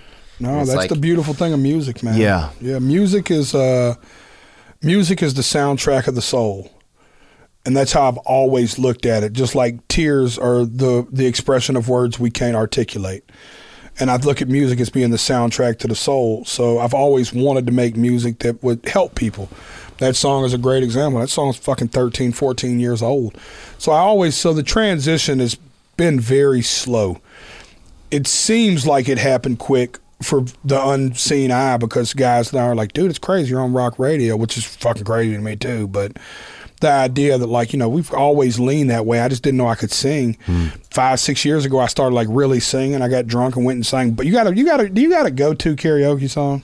Yeah, I do. Um, actually, I do "Rocking Around the Christmas Tree." Right. I do a Christmas Carol because I'm not that great of a singer, and um, everybody likes it. Everybody at first is like, "Fuck this guy," you know, Yeah. queer, you know. but then, like ten seconds into it, they're like, "You will get a Santa," you know, or they're like rocking, or you know, Yeah, for sure. So it's like nobody can really super hate on a Christmas Carol, so I'll play it a safe bet. Right. No, dude, it's awesome. But, but what I love about that is I tell people we all secretly have a go to song we sing in those moments, you know, karaoke thing. Oh, I wish mine was that Smashing Pumpkins song, bro. Saw you with a smile, you got me like you want me. You know what mine God, is? that one's good. Mine is and has always been Old Time Rock and Roll by Bob Seger. Just take those old records off. The sh- that's ain't that ain't it, is oh, it? Oh, that's it. That's it It for is? sure. Yeah. How did I know 100%. It's crazy, right? It's like the song that's stuck in every white trash human's mind forever. But it's, uh, and you forget it's there, and then it pokes its little fucking head out, and you're like, yeah, fucking, I do know that song. Look, it'll help you finish cleaning the kitchen. I know that sure, shit, yeah. bro. I My want slide around put- in my socks. Yeah, my mom used to put on Bryan Adams. She got one of those cassette tape deals where you give them thirty cents, and they send you six cassettes or whatever, and then you don't pay them and they sue you, right?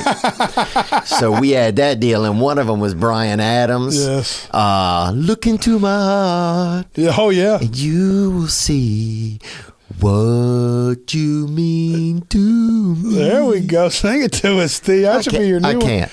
But mine was old, Okay, I mine, mine was old time rock and roll. And I go out with some business guys one night that I'm working on a production deal with. Oh, And sounds like drugs. yeah, go fucking, on, go on. Yeah, it's fucking torturous. and and we're all doing karaoke drunk. And I did Bob Seger, and somebody in the group was like, "Dude, you can really fucking sing." And I don't know why. It's it's all it took for me to be like, maybe I can. And I just started singing. I started like really singing, like Yeah. from my ball sack. Then, you know, at, at first I was just singing from my chest. Then I started singing from my ass. Yeah. That's when I was like, just clench my butt cheeks together and fucking open my little fucking hips and just fucking, brrr, you know, Yeah, just go for it. like a hound dog. the problem is I'm now having to learn how to sing and work backwards from there. So it's like trying to do the stable stuff, you know what I mean? Or Yeah. the inflections of lower stuff is like it's so fucking hard. Where it's like, just take those old records off the shelf. Yeah. It's so much fucking easier, right? Than like, I use man's a, you know, it's Yeah. it's hard. Yeah, that sounds hard. I uh I want to say this though, dude. What about the ladies? So you got married. Where'd you meet your wife at? I know your wife has a wild story. Oh, dude, my wife is fucking the fucking best. I met her in Vegas at a show. And she's be- look. I'll say this, beautiful lady. I've seen her a couple times. She come in the room.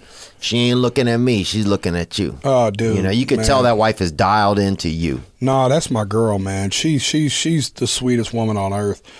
And uh, I met her in Vegas, and I was really down on my luck. I was living out of a van. I was fucking, Damn. you know, literally, I was living out of a conversion van. I was just Vanned like, out, huh? Yeah, Where was doing- you urinating at? Oh, dude, just on the side of the freeway. Same place I was shitting, you know, truck stops. And, you know, we were doing Loves. 250 years. Oh, dude, Flying J's and Love. Stay oh. away from TAs. TAs are the fucking word. They're the trailer park of truck stops. I've been saying that, dude. A friend of mine reached in. They had a, a live fishing well or something in there at one of them, Yeah, if I and could he only got imagine. meningitis from the damn It's tank in there. but I will say this though, he fucking. I do remember he dropped a laffy taffy in that bitch, and he reached in and fucking got Fuck it. fucking So part of that's on him, baby. You know what I'm saying, Yeah, dog? dude, if you eating candy out of an aquarium at a truck stop, Oh. dog, then that look, the Lord, he gets to do what he wants. Nothing You know? is trashier than a TA. Yeah. If I wake up on the bus and we're at a TA, I'm just like, fuck me, man. How Oh did this yeah, happen? I can't even open my bowels up at a damn TA, bro. But you get me over to a flying J, you get me to a Loves. Oh, my what I love about Loves, dude, if you're using the urinal or the shitter in there, you can shit and hear somebody play Buck Hunter right outside the oh, door. Oh, for sure, dude. Pilots are fucking awesome as well. yeah, they're pretty good. The Apple Barns or whatever they're called, that we I get haven't to the West there. Coast, they're kind of trash.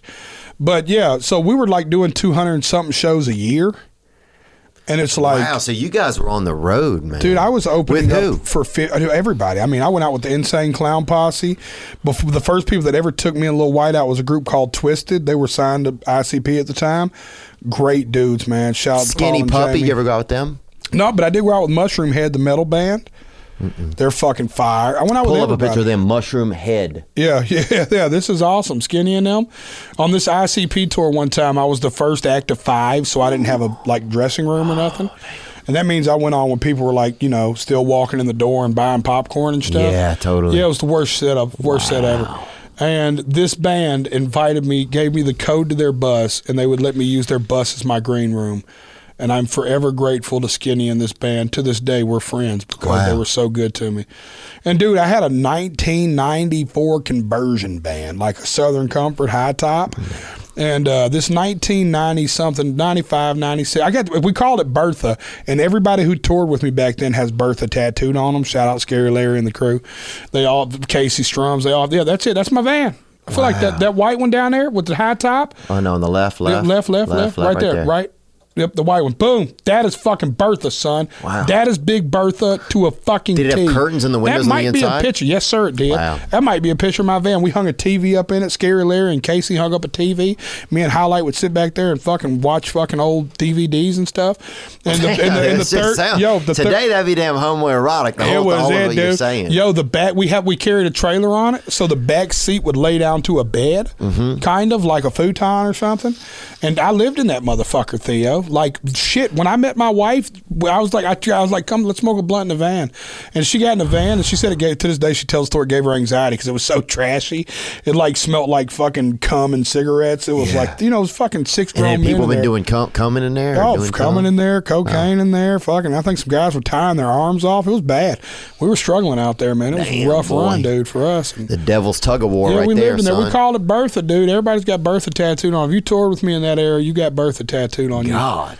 Dude, you that's when touring was so different. There was before before uh, smartphones. It was just you were just at the will of the world. Oh, dude, fifty dollars a night is what I got paid for like three years straight. Like fifty bucks a night. We didn't have enough room to get gas and a hotel. Yeah. So it was like we just had to go fucking park at truck stops and sleep some nights. You know, we were banging on merch. We were counting on hand to hand CDs and T-shirts and Dude, how do you used to do them? I'll tell you this. I used to br- so I remember one at one point I bought that burner, baby. Really? I bought that three shelf burner, bro, from a for the uh, CDs. I think I was in Nam up near Canada and somebody run that bitch across the border. Still had sweat on the outside of it. Really? You talking Yeah. about the CD burn at the tower, right? I bought you burned the tower, three CDs at one and time. I burned three, and it took about Yes. nineteen and minutes. then we'd put them on a spindle. I'd hand write on every Me fucking too. one of them. dude. I'd write and I Theo would sell them right off the spindle. and I'd make a title of a different title, Me like, too. like they were different albums. or No, for sure. We did that for fun, one. or we'd autograph them, or have the friend homie autograph some. It was just like, and we'd sell them off the spindle. Like we wouldn't even Yeah. give you a case for them. It'd just be like, oh, pff, right off the spindle. This is yours for three dollars, you know, or five dollars, or whatever I could. I used to do it for donations. Oh, in hopes that somebody give it. me some more money, I'd be like, "Look, man, I'm just fucking. I got forty bucks to open this show." Like, Dude, I remember a lady one out. time in, in Fort Worth, Texas, come up and give me a hundred dollars. She's like, "My husband just died." Really, She gave me a $100. for, for for the for one of the CDs off the spindle. Just gave it. She didn't want the album. I don't blame her. Wow, she was like, I don't really. I'm, I'm not into your art. I'm just into your hustle. I think Yeah. about how many people bought the CD and never listened to it. Oh, I think like every the guys single in one. Manhattan. I want to say thank you to everybody that everybody that bought. Sometimes I think it was a DVD, dude. I don't even know what was on that bitch, but I sold them. And thank you, man. Yeah, no, for, yeah, we did it. And I was at that phase of my life when I met Bunny, and she was like, she like, she like adopted a little pound puppy. And where'd you meet her at? Where were you guys at? We were at this bar called the Las Vegas Country Saloon on Fremont Street. A lot of titles in one. Yeah, it's pretty big. The Las Vegas Country Saloon and Fremont Street. And Bunny was doing high end escort stuff. She was a sex worker in Vegas. And she was getting a lot of money. I mean, she had like a real big plush penthouse and We had a sex worker on the podcast and- one time. Oh, dope. You should get Bunny on here one time. She'd love to tell her story. She has a podcast. We need to get you on her podcast too. It's called Dumb Blonde Podcast. Lead us in here, Theo. I need to plug my wife. Dumb Blonde podcast. We'll put a link to into Yeah, it. Yeah, it. she's she's crushing, man, and uh, she's like on on Apple. She's always in like the top ten on the comedy chart. She really kills. But uh, Bunny just just took me under, you know, kind of took me under her wing, and and you know the, What cool, was it about her? I think she was just. It was like a genuine thing. The moment I met her, like I just knew she was a. You could feel the genuineness from her, and she was in a very ungenuine business. Right, like that business is slimy. Oh, yeah. It's a lot of shucking. It's a lot of game being ran on both ends. She's running game. They're running game. It's just a lot of game happening. It's finesse It was just I could just feel the authenticity in our in, in her though. I just like I hate to be the cliche like I felt it. It was soulmates at sign, but I felt that for real, Bubba. Like I felt that connection with her, and she did too. And, And how'd you convince her to do it? Because if she's living this lavish life, you know, she's living a more lavish life as a lot of those, you know, a lot of sex workers, if they get dialed in on their business and they're business women as well or businessmen, if they gay Mm-hmm. Yeah, workers, sure. then they get, you know, they do real well. You know, so how'd you get her? To, I mean, if she stops in that van, I think, damn, this bitch smells like repossession, dog. I'd be out of there, bruh. nah, dude, she was. Uh, Damn, bruh. nah, they she- got ghosts of freaking Yeah. people jerking off in this yeah, bitch.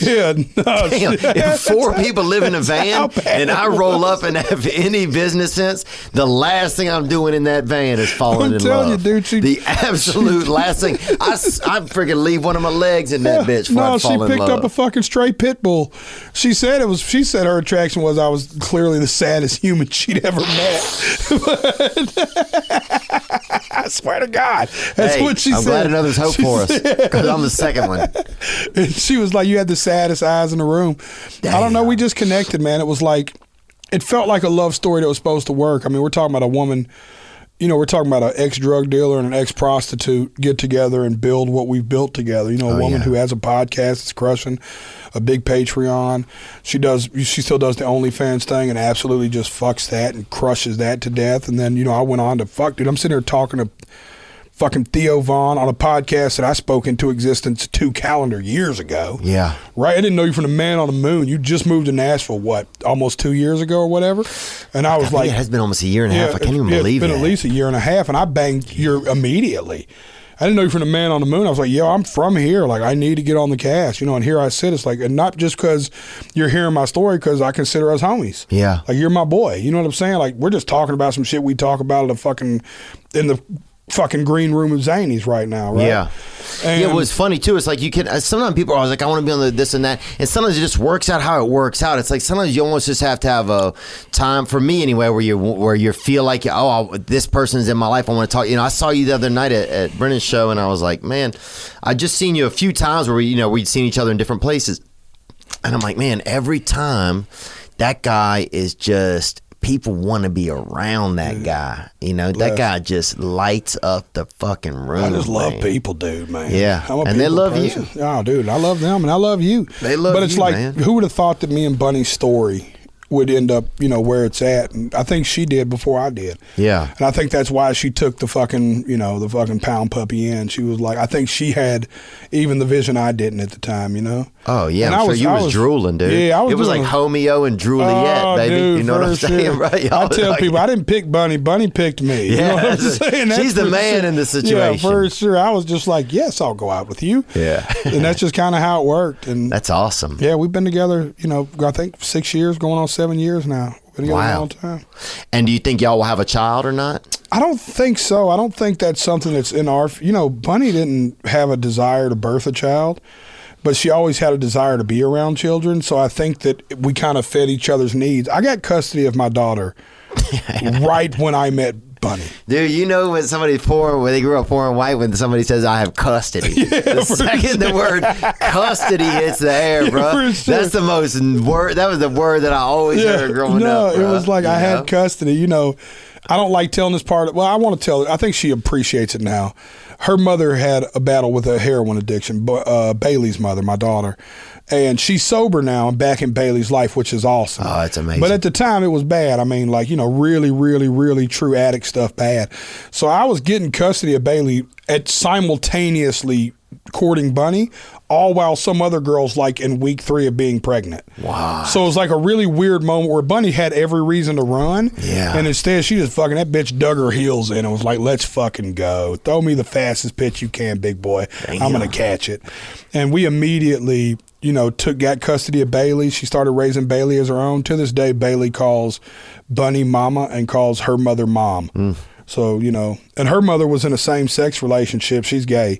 So the other girl that raised Bailey from birth is a part of it too. So Bailey's got three moms. Damn. You know what I mean? Yeah, dude, just fucking. That's a limit. Yeah, it's a thing, dude. I mean, it's a big. That's a legal pull. limit, I think, in a lot of- a lot of I'm the only testosterone in the room besides Bunny because she's a little aggressive sometimes, but it's all fucking bitches and me. But uh, it works out great. Do you have, uh, were there's, tell me about one of the toughest times you guys had on the road. Was there, you guys partied pretty hard, I'm sure. Was there a night where you didn't think you was going to make it? Any nights you end up at the hospital? Yeah, I, I had a. Because I had a night, man. This is a few years back. This is more than a few years back now, but I was like sitting there, and I was so close to going to the freaking emergency room. My heart just, just rattling, baby. Just you know, like so, like a cheerleader was shaking Right. that bitch. Mine was codeine, so it was the opposite. Damn. It was going so slow that between breaths, I would hold my breath for a second and put my, my thumb up to my throat or behind my ear to see if I could just catch a light boop. Boop. And I was like, I thought I just drank too much cough syrup and I thought it was over. I'll and how much did you drink forget it? What was it? Dime tap? Yeah, no, no, no, dude. We were doing, you know, we were getting, we were getting the real active actors, and you know, we were going for, the, we were mixing the potions, and Oh wow. sometimes we just get the, the straight pink, the codeine, or you know, just the straight, you know, what. Sometimes we get the purple, but we, you know, we do, we were doing, you know, eight, ten, twelve ounces, just filling up, put dropping fours and sprites every day. And just getting them gone before noon, and then I'd be so low. I'd from that fucking four ounces or six ounces or eight ounces of codeine, I would fucking do some blow to pick myself up, and then I'd take a Xanax to try to go back to sleep you know? And that's what i tell people too when they're like you need to worry about your health. I'm like trust me man I- i'm going to live a long longer life than y'all think. I have changed my ways dramatically. When people see me out drinking a lot they're like you're fat and drink a lot. I was like i used to do eight balls of cocaine after eating codeine for breakfast and i would balance it out with xanax. Fuck you. I was a molotov cocktail of death. If that didn't kill me i think a little obesity will be okay while i'm currently working to lose the weight karen. I'll be fucking all right okay? I don't need you worried about my heart. I have a cardiologist bitch i'm fine i'm losing weight you should have seen me when i was just running around like my drug of choice used to be more you know what i'm saying that was my drug of choice it was like what's your drug of choice what you got you know what i'm saying Fucking, Oh, yeah, baby. what do you have the most of Dude, my favorite weed was uh, cocaine. Yeah. that was it, dude. yeah for sure They were like, damn, baby. only person that can smell that is you Yeah. yeah. Um, Guess what my dad would start doing? What's And that? this is God rest his soul. He would get a couple drinks and then he would walk to the back of this bar and he would just be like, "Hey, can I just I just need a cup?" And they'd give him a cup and they had an ice machine in the back and he'd go fill up his own cup and then get in the car and pull out his bottle from under the seat. He mix his own drink right there in the console, put his seatbelt on, drop the top on his little Sebring convertible, put his sunglasses on. He'd, he'd have one for the road, man. Man, he was in a damn Sebring. Yeah, dude, he had a Sebring, man. It's the only, when he passed away. You know, there wasn't a lot to, to divvy up around the family, and uh, because his wife's a cunt. But Oh, what yeah. what what what we did end up getting, I haven't met her, but I know her. yeah, yeah, yeah, right.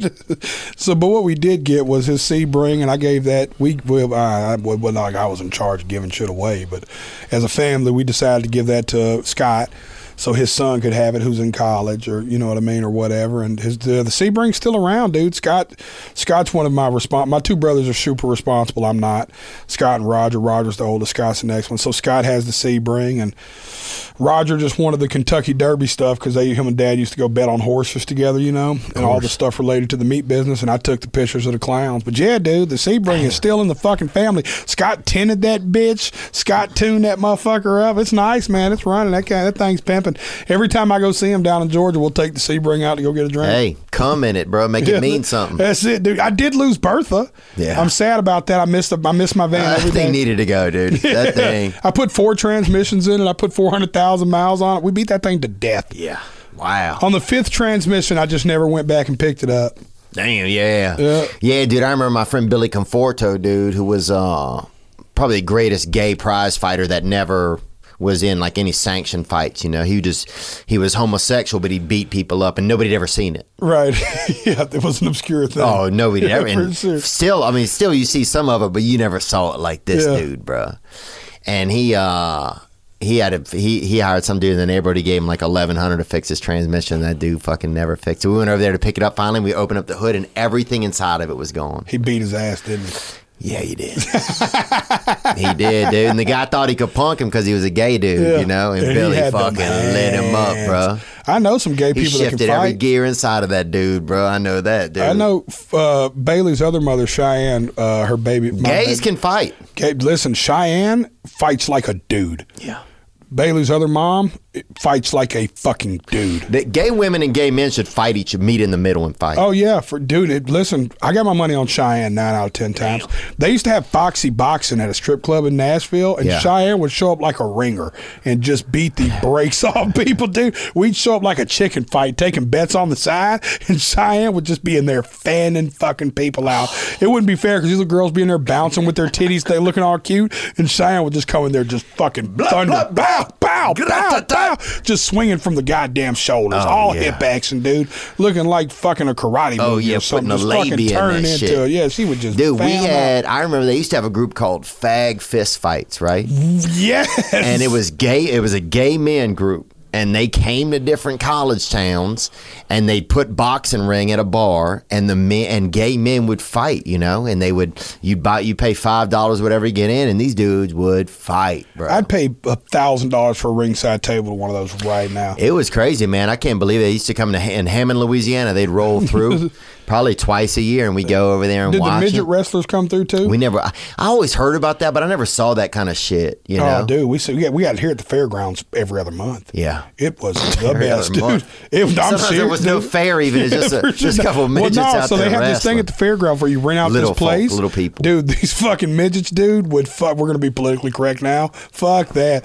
They're fucking midgets, dude. And they call themselves midgets. Called midget wrestling. Different ones do. The old school ones, I think, will will say it, but then a lot of new, you know, if they're fancier, they won't say it. Yeah, yeah, the fancy midgets. That makes sense. The real trashy poor midgets are like midgets, right? Yeah. These were poor midgets then. Dude, but they would do like double gainer backflips off the top rope. Yeah. It was some shit that like they should a couple of them guys should have went to the WWE. Yeah. I don't know Yeah, why. well, they, I, I don't think. Well, WWE missed that whole. They didn't. They never got into smaller folks being in there. Yeah, Rey They Mysterio was like the closest thing, right? Yeah. because he was like you know acrobatical. I think they left the acrobatical shit to lucha libre wrestling. Oh, you right? go down to Mexico, you see whatever, dude. Is that you what they call it? it lucha libre, I believe it could or is that be. the movie? That's I think that's what it's called. It's called Lucha Libre. Yeah, the, that wrestling was fucking. People were doing backflips and shit. And I think that's what the midget wrestling was. I think they couldn't break a table. I mean, they were so small, man. You'd have to cut the table down the middle before they even got on it. it was, Yeah, they would cheat it off the bottom. They would kind of bring it, you know, cut saw in three, four, three Yeah, quarter for inch. sure. Do you know? Uh, was there any time y'all got hijacked or anything on the road or robbed? No, we never had to deal with nothing like that. Y'all we got, ever we got a lot paid? of fights. Yeah, we we got not paid a few times. We had, we stole some TVs out of venues and stuff. We've took pictures and art and all kind of stuff. Art. Yeah, we, we, It's just that thing above the urinal that says when there's a car when there's a car auction. Manny's car auction this Thursday. I stole neon signs. You know what I mean? I've done all that stuff. Oh, I bro. broke a window at a bar before, just like, then they were like, we got insurance. I was like, but you won't be open tomorrow, bitch. I was like, fucking. Dude, one of my friends, can you do YouTube comedian touches uh, neon sign? I think it's our friend Jamie Lissow did this. Uh, oh shit! Why do they have all this stuff now? Remember when you could find there was a nine videos and you could find it every time? yeah, now it Yeah, it has Jamie nothing to do Lissow. L I S S O W. I think it's him. Oh, there it is right there. Comedian electrocuted on stage. I just ate three steaks and I'm still hungry. I just ate three steps. Right Does he Right double there, back? boy. Oh, you got to play one more second. It looks like he's thinking Yeah, about boy. touching it again.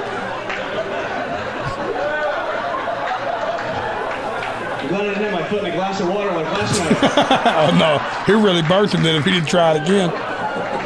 That's how I know I'm a special kind of hard headed. I would have had that would have had to happen twice to me. Yeah. for sure. I'd have been like, no, I'd have touched way. one more time. One first, sure. One more time, just like, oh, let me just see. I'd be like, that ain't real. Yeah, no, I've stolen neon sign out of a bar though. Did they ever not pay y'all?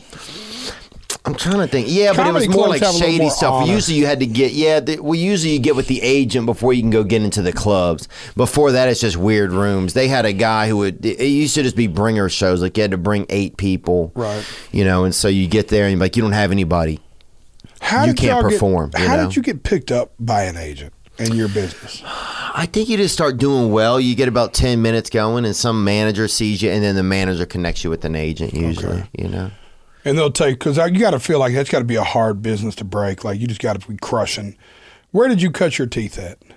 I cut my teeth a little bit in New Orleans, then I cut them mostly, honestly, in L.A. Okay. You know, I moved out there, and I hadn't really performed much, and and I took a comedy class. Even I went to a class, and people always make fun of the classes and shit. I went there, and the best thing about the class was I hated the class. I was like, I'm better than everybody in here, even though I wasn't. Yeah. But in my head, you know, you just like, oh, I'm cool, you know. Um, and they had um, at the end of the class, you got to get on stage and perform. That was the graduation. Right. So you were in front of a full room, and you got a three minute tape. You got your tape, and my tape was decent. So then you go around other places, and then, you know, next thing you know, it's five years later, and you're, you know, starting to travel around and do it, and then it's ten years later, and at that time, I think around ten years, I, I- I thought about quitting. I moved back home for about four or five months. Really? Yeah, and live What encouraged you to get back? I don't know, man. I was with. I broke up. My girlfriend and I broke up. I don't know. I was at home. I was working at a Mexican restaurant, bartending at a Mexican restaurant. I was not a good bartender, and uh, I broke some equipment, and I fucking. I still might owe those people an amends, honestly, but I broke some damn equipment there. One of them margarita makers, you know, that bitch. I was trying to put it back together late at night, and I couldn't figure it out. And I broke that bitch, and the guy then they, you know, they were upset, and I don't know. At that point, I felt like I, there was no reason for me really to stay. I think I kind of hinged my bets on this girl, kind of. Right. So when that fell apart, I felt like I didn't know what to do, and then I went back. I guess that's what happened. Yeah. Who all did you feature for early? Oh, that's a good question, man. Uh, I featured for, the, for this one guy named Mark Lundholm, and sober guy, super funny dude, but he smoked cigars, right? And we got stuck up in uh, Notre Dame of Mishawaka, Indiana Oh yeah, right outside of South Bend. right outside of South Bend, man. We even went over and saw the bar where like Rudy would sit at and sit in Yep. his seat and stuff. It's real cool. But we were stuck indoors. It was 30 degrees. We were stuck indoors and we're sharing a, a little condo or house. and he smoked cigars. And I was like, "Hey, do you mind not smoking indoors?" And he's like, "I'm gonna be smoking," you know. and that bitch would smoke two cigars before he'd go to sleep. I think. Yeah, he's just lighting Yeah. them off each other. Yeah, yeah. And if I'm wrong, Mark, I'm sorry, but that's just how I remembered. And you know, they had a guy Tom Rhodes too, who I love, who I got to have on here sometime. And when he used to smoke Marlboro Reds, and he and I had to share a place in Shreveport one time, and I remember asking him, I said, "Hey man, we might not smoking indoors." He goes, "I'm gonna smoke in." I think he lit one right, right up. Then he might have lit two up. he lit two up. I think it made me hold one. One more question because I got to ask while I got you. Yeah. Well, you probably told it a thousand times, but what was your worst or most memorable bomb? Mm. I mean, I've had one that I've told where I just kept, I bombed and they didn't know that I had to come back out between each act. It was like a battle of the bands. Oh. So they booed me off in the beginning. and I burned my material so fast because they hated me. But I had to keep coming back out. And it was horrible, dude. At one point, I came out with an American flag. Like, I didn't know what Like to do. this has to bring unity. This land is yours. I didn't know what, bro. I didn't have any material left, and I had to do like another probably twenty minutes, man. And the best part was towards the end, I would kind of sneak like I was going to come back out, and like, there's no way he's coming back out, you know. And I would just come back out. And they would just die laughing because they couldn't believe, bro. One time I went out and sang "Smooth Criminal." I didn't even fucking know the words. Half of it was "Man in the Mirror." I didn't even know the fucking words, dude. and that shit, man. Oh, but at the time, bro, it hurt. I felt bad even asking them to pay me. I Oh, just wanted to leave. And it's such a dichotomy of leaving a place when you've crushed it and that feeling of bravado and I did good. Yeah. Than that other feeling of leaving when you did not and still having to get to your vehicle, get to leave, and you know you're going to run into oh, people. Oh, man. And you just feel that energy. People just turning out. So, oh, Jelly Roll, so man, I appreciate the time, man. I feel like we covered a lot of stuff. Do you? You feel like we covered a lot of stuff? I love it, dude. Fuck. Yeah. If, uh, when you Frankenstein, I think it'll be the funniest shit ever. what is it? I don't even know. Oh, I don't know either, man. I'm just trying to stay alive. Jamie got a damn electrocuted, bro. That sucks. that S U C K S, baby. That sucks. Um, dude, thank you so much. So now you're on tour. So just tell us where you're at now. You know, Yeah, man. Here goes my shameless plug. Um, because you've had this song. Me, you've had the, a lot of the songs that hit. What what really started to catapult you? Then let's get to oh, that. real save quick. me. Yeah. Yeah, there was a lot of like this. Is what I tell people: everything I did was a step on the ladder. Save me was like skipping ten steps on the ladder. Yeah. You know, well, I, knowing I your could, story and hearing yeah. "Save Me Now," it even it, it it's more. It Yeah, means for it, sure. it's under more understandable. Yeah, it's like I could bore you with like every little step that helped, and there were so many. S- Everything mattered, is what I tell people. Everything you're going through right now in your career, if you're a young, up and aspiring artist, comedian, or whatever, every one of those little things matter. And then there's like a small tipping point that happens, like the Malcolm Gladwell book, where shit just kind of save me for me will always be that moment of like, you know, and it's I don't know how it is in your business, but it's always the shit you don't think's gonna be it. yeah. Dude, we fucking wrote Save Me on a Sunday. We recorded Save Me on a Monday. We shot a video to no, we rec- wrote it Saturday, recorded it Sunday, shot the video Monday, put it out Tuesday. Wow. That's how that worked. Didn't think twice about it. And did you know that it would be that? You did? Did you know? Did you have an inkling? Do you honestly? I Did you have any idea? I just knew that I couldn't quit fucking with it. I just knew that it was something about it that just stirred my spirit. And I was like, I just, man, we got to go for it. And I just, I was proud of it. I was like, to me, it was like a therapy session publicly. Mm. You know, and that was like the Yeah. biggest thing for me was like just letting those emotions out in a public way was like I don't know some songs I have songs Theo that I wrote that mean a lot to me that I'll never play anybody ever because they mean that much to me. And Save Me was one of those songs that could have been that song but it meant even more to me. Hmm. So it was like nah this one needs to go out. Like I just I don't know man. I was just prepared for it to I I I loved it so much I didn't care what it did. If it popped or flopped, I just felt like fucking, you know, this is the last thing I'll tell you this story. People, I was talking to Travis O'Guin from Strange Music once. We were talking about how I get thousands of emails a year of people who say, or messages a year that say, Your music helped me. I overcame drug addiction. I was going to kill myself, and I found your music. I was literally, I've had messages that were like, I was sitting there, gun loaded, listening to a playlist that was going to be the last listening of my life Damn. and found a song of yours that made me feel like, man, this is it touched me in such a way that it changed my decision. Yeah. And this is my thing. If I get five thousand of those a year, and four thousand nine hundred and ninety nine of them are lies. Holy fuck! Can you believe we saved one fucking human? You know what I mean? Like, Yeah. let's just assume everybody's full of shit, but one fucking guy. Holy shit, man.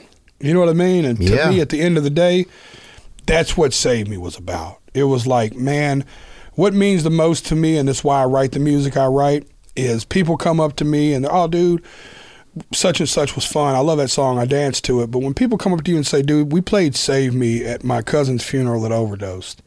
And it's now his mother's favorite song and the way she copes with it. Or we played Smoking Section at this funeral. Or we played Smoking Section to commemorate this. Or, hey, man, this song helped me when I got out of rehab. yeah. That shit is like fucking what this shit's about, dude. You know what I mean? Like when Yeah. a motherfucker's like, dude, I don't just watch your podcast for humor. It was the fucking first thing I laughed at after I got out of fucking sobriety. Like that's the Yeah. shit that touches the soul. You know what I mean? Yeah, a friend of mine recently told me he said, "Yeah, man, if you have a story and you don't share it, if you it's that thing that you're afraid to share, you know, it's that scary thing, you know. That's the connection. That's the thing that, you know, that somebody else could really be waiting to hear. You know, there's a reason why there's that magnetism of uncertainty with you, with with uh, with with sharing stuff sometimes, you Right. know. And yeah, man, it's it's wild how how certain things can have an effect on people. I mean, there's songs I go listen to that bring of certain friends that passed away, and I'll go listen to a certain song, and it reminds me of them. It reminds me of him. It reminds me of uh, uh, certain times in my life when I cared about certain things. You know, it's Oh, it man. is the power of a It's song is really powerful. Yeah, it'll take you back to a place in time, man. Yeah, dude, it'll take me back to that freaking that Bon Jovi song, baby. You Yes, know? baby. Yes, baby. It'll take you right back to being in the front seat of that fucking car for however you felt the first time you heard it. Oh, It's also the greatest feeling on earth is when you hear a song for the first time and the feeling you get. Yeah. I remember certain songs in my life that I heard for the first time and like it just changed everything about how I thought about things. Just one song. Yeah, Don't Go Chasing Waterfalls by TLC. I remember we were driving to the mall one time and that bitch came on, dude. Yeah. And we fucking, we were never the same. No, for sure. I'm My friend telling Tim you, and. Joey, we were never the same. Yeah, Boy, was we a- sang that thing. Do you have a favorite song? Uh, I got some stuff that I, we play on the pod sometimes by Evan Bartels. I love. He's a local singer songwriter. I love listening to hit some of his stuff. Do I have a favorite song? You know what I like right now? Listen to "Dirt" by Florida Georgia Line. I just really Yeah. like that song. Such I get song. stuck on a song for a little while. You Yeah. know? Um, No, I like that. I've been into country music more since I've been here, but I listen. I like. I've been listening to Juice WRLD recently that I really like. Um, I don't know if I have a favorite song. Do you? Yeah, well, I'm one of them weird dudes that has a top five in every category of everything. I've got I've got a top five comedy bit list Oh, wow. of like what I think was the best top five comedy bits to me personally. But song wise, number one as of now, they they're subject to change every now and then. Is "Against the Wind" by Bob Seger. That song just has told my story, and I feel like it's the story of who I am as a human, what I've been through as an artist, and where I'm at as an artist now. And uh, I just remember the first time I heard that song and just thinking, man, this is this is my life, and, I still feel it every time I listen to it. So you got things onto YouTube, you, and then things started to really pop from there. Then when Save Me came out. Yeah, man, it was just building the YouTube, and you know, just building the, just putting out music. And Oh, yeah, with us thirty something million. I mean, your spins are crazy, man. Yeah, yeah. Save Me's at almost hundred million now. That's Uh, insane. Ninety-seven million almost. If some of y'all want to go check it out, gang, fuck with me and get me over the line here. Look up populations of countries right now. I want to see what country. what country is listening? What country could have entirely listened to it? Yeah, what country could have everybody Let's get there one would down know? really quick. I think when I looked at it recently, it's like one third of the American population. Yeah, that's probably about right. Let's go to just. Can you go down? Is there a list? Is there a chart? There we go. Get that chart. Let me zoom in a little bit, Daddy. Let's look at 100 million right there, 98. There we go. Vietnam, holy Vietnam, shit, baby. We're close to touching Egypt, dude. I need to get to the Egypt mark. You close, baby. That would be fire, dude. And they then the could have been over there fucking mummies and shit, banging, save me. The Philippines. They want if once you hit Philippines, baby, that is magic. It's crazy dude. that it's more than the United Kingdom. That's nuts.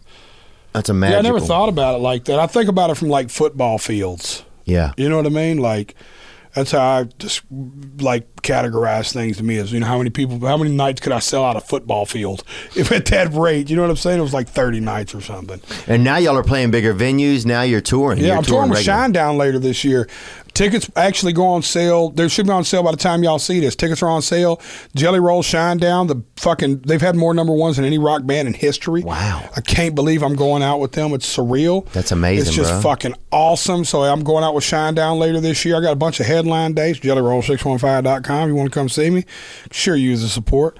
And uh, we're playing a lot of festivals, dude. Amazing. That's gonna be Yeah. a blast, bro. People are gonna love it. I got a big announcement coming for Nashville in a few weeks. I got to figure out, but you know it. But I got to. It's For. America, for everywhere, Yeah, for sure. not just for Nashville. No, no, no. I'm saying, you know, you, they're out now, but I'm saying we're going to announce our Nashville show. Oh, It's you have a big announcement about a that. big announcement about the Nashville show coming up. It'll be, it's going to be insane. It's never thought. This ain't even something I want to say. I dreamed about this. Nah, didn't think it ever happened. you know what I'm saying? Fucking. Didn't even dream about it, baby. Yeah. I'll tell you what I dreamed. What was that song that Bon Jovi sang? One of their hits. Tim, who's in here? We've been fighting this all day, Bizzle. We can't remember the Bon Jovi. I had hours to think about it even after, and fuck. We both lie silently still. Is that Bon Jovi? In the dead of... Poison. Okay, not them. Um, Who was it? Damn. Uh, bad medicine. no. Look, you look at Bon. It's my life. No, it was before that. You give love a bad name. Is that, is that bad medicine? Let's sing a song for the. Oh, I don't think that was it. Uh, Johnny work, Johnny working down in the dark, working for a man. He keeps for the life of love. Ooh, yes. Living on a prayer. Yeah. Oh, no, yeah. that's Aerosmith redid. No, that's That's Living uh, on the Edge. that's living on the edge, baby. Oh, yeah. Uh, Fuck weed. no, now I'm singing living on a prayer like living on the edge. Li- living on no, that's that's living on the edge again. Living on a prayer. Shoot me. Johnny used to work on the dock. You gotta hold on to what You gotta hold on to what we got. It doesn't make a difference if you make it or not. Yes, yes, yes. And the road, my my uh my uh babysitter. We're halfway. My babysitter played that. It was the first song I ever remember hearing. On a prayer. Yes. Because Because I heard it with a woman. I heard it with a chick, and I thought she was cute. And so in my mind, it, that that made enough glue. Yeah. And so, dude, I kept. And we were in her car. Oh, you were living on a prayer back Oh, then bro! too, baby. I kept saying, "Hey, let me put your seatbelt on for you again." and I was just, bro, we'd be driving. I put her seatbelt on thirty times, just rubbing my hand across her chest, dude. Then hopping behind my buddy's map in the back. Y'all were sharing the maps together, Yeah, dude. Oh awesome. man, we're both headed the same direction, eh? Uh, Jelly Roll, thank you so much. Thank uh, brother. we'll put the information where people can come check you out. When does the tour start? Do you know? Uh, I head out at the end of this month to do the East Coast run. I think those are all sold out, but the big Shinedown tour starts in the fall. I got some dates getting announced with a couple other guys that are big friends of mine. I don't know if I'm supposed to talk about it, but I will because I don't care. I'm going out to do some shows with Koe Wetzel, our boy. Oh yeah, Yeah, I'm doing I some Koe Wetzel shows. here. Me and Koe Wetzel got a song coming out later uh, that's really dope um, called Role Model, aka the Cocaine Song, and um, yeah, I got some shit cooking, man. It's gonna be a big year for me, dude. I'm it's it's uh, surreal. We're like doing full amphitheaters all year. It's crazy. Dude, that's amazing, man. Red Rocks, Red Rocks is on sale right now. Is there's only really? a couple thousand tickets left. We went on sale a few days ago, and there's like 1,700 tickets left. I would be, I would cry if I could hurry up and sell them just to have the peace to know I sold out the fucking top two most legendary venues in America. That'd be fascinating, man. Yeah, Koe's unbelievable. Koe is just a. I mean, he's that. He's the. He's that fuck you Texas rock Yeah. country southern. He's like me. You can't really label what he does anything. It's just different, you know. Yeah. He's he so is. good. uh He is. What is the word I'm looking for? It's. he's a rebel. Yeah, no, for sure, dude. He's it's polarizing. He's a rebel man. Yeah, he's a rebel man, dude. He's like he's like me. He does not give a fuck. He's one of my favorite people in music. Well, fuck him, and we'd be happy to have him in here sometime. Um, but, uh, Fuck you, but come no, on. Cole, we'll have to have him in here sometime. Jelly Roll, thank you so much, man, and congratulations on all this success, and just thanks for sharing your story, man. Uh, I can relate to certain chapters of it, and um, yeah, it just seems uh, it seems like you what you're creating is just part of your life, man. It's cool to see. Thank you for watching, bro. Thank you for having me. I love you, man. It means the world. Yeah, love you too. Bizzle Gibbons, tour manager, thanks for stopping in. Riley Mao peeked in before we had to go to, I'm sure, some type of church meetup. Yeah, for and sure. uh, Nilo sat in today to help produce. So thank you guys so much, gang. gang. Gang, gang. Now I'm just floating on the breeze, and I feel I'm falling like these leaves. I must be cornerstone. Oh, but when I reach that ground, I'll share this peace of mind I found. I can feel it in my bones, but it's gonna take a little time for me to set that parking brake and let myself oh, unwind. Shine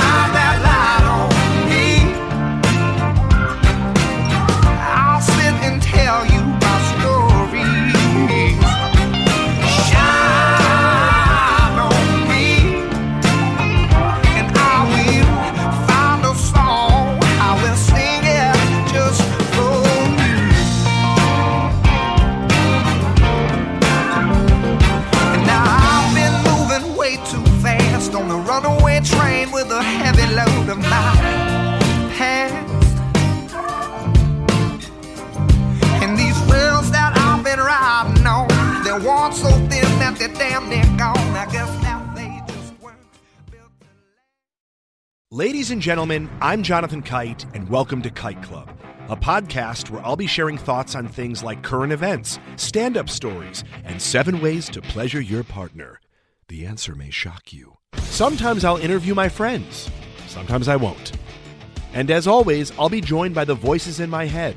You have three new voice messages. A lot of people are talking about Kite Club. I've been talking about Kite Club for so long, longer than anybody else. So great. Hey, sweetheart, here's the deal. Anyone who doesn't listen to Kite Club is a dodgy bloody wanker. Do you know what I mean? Hi, I'll take a quarter pounder with cheese and a McFlurry. Sorry, sir, but our ice cream machine is broken. Oh, no! I think Tom Hanks just butt dialed me. Anyway, first rule of Kite Club is tell everyone about Kite Club. Second rule of Kite Club is tell everyone about Kite Club. Third rule like and subscribe wherever you listen to podcasts or watch us on YouTube, yeah? And yes, don't worry, my Brad Pitt impression will get better.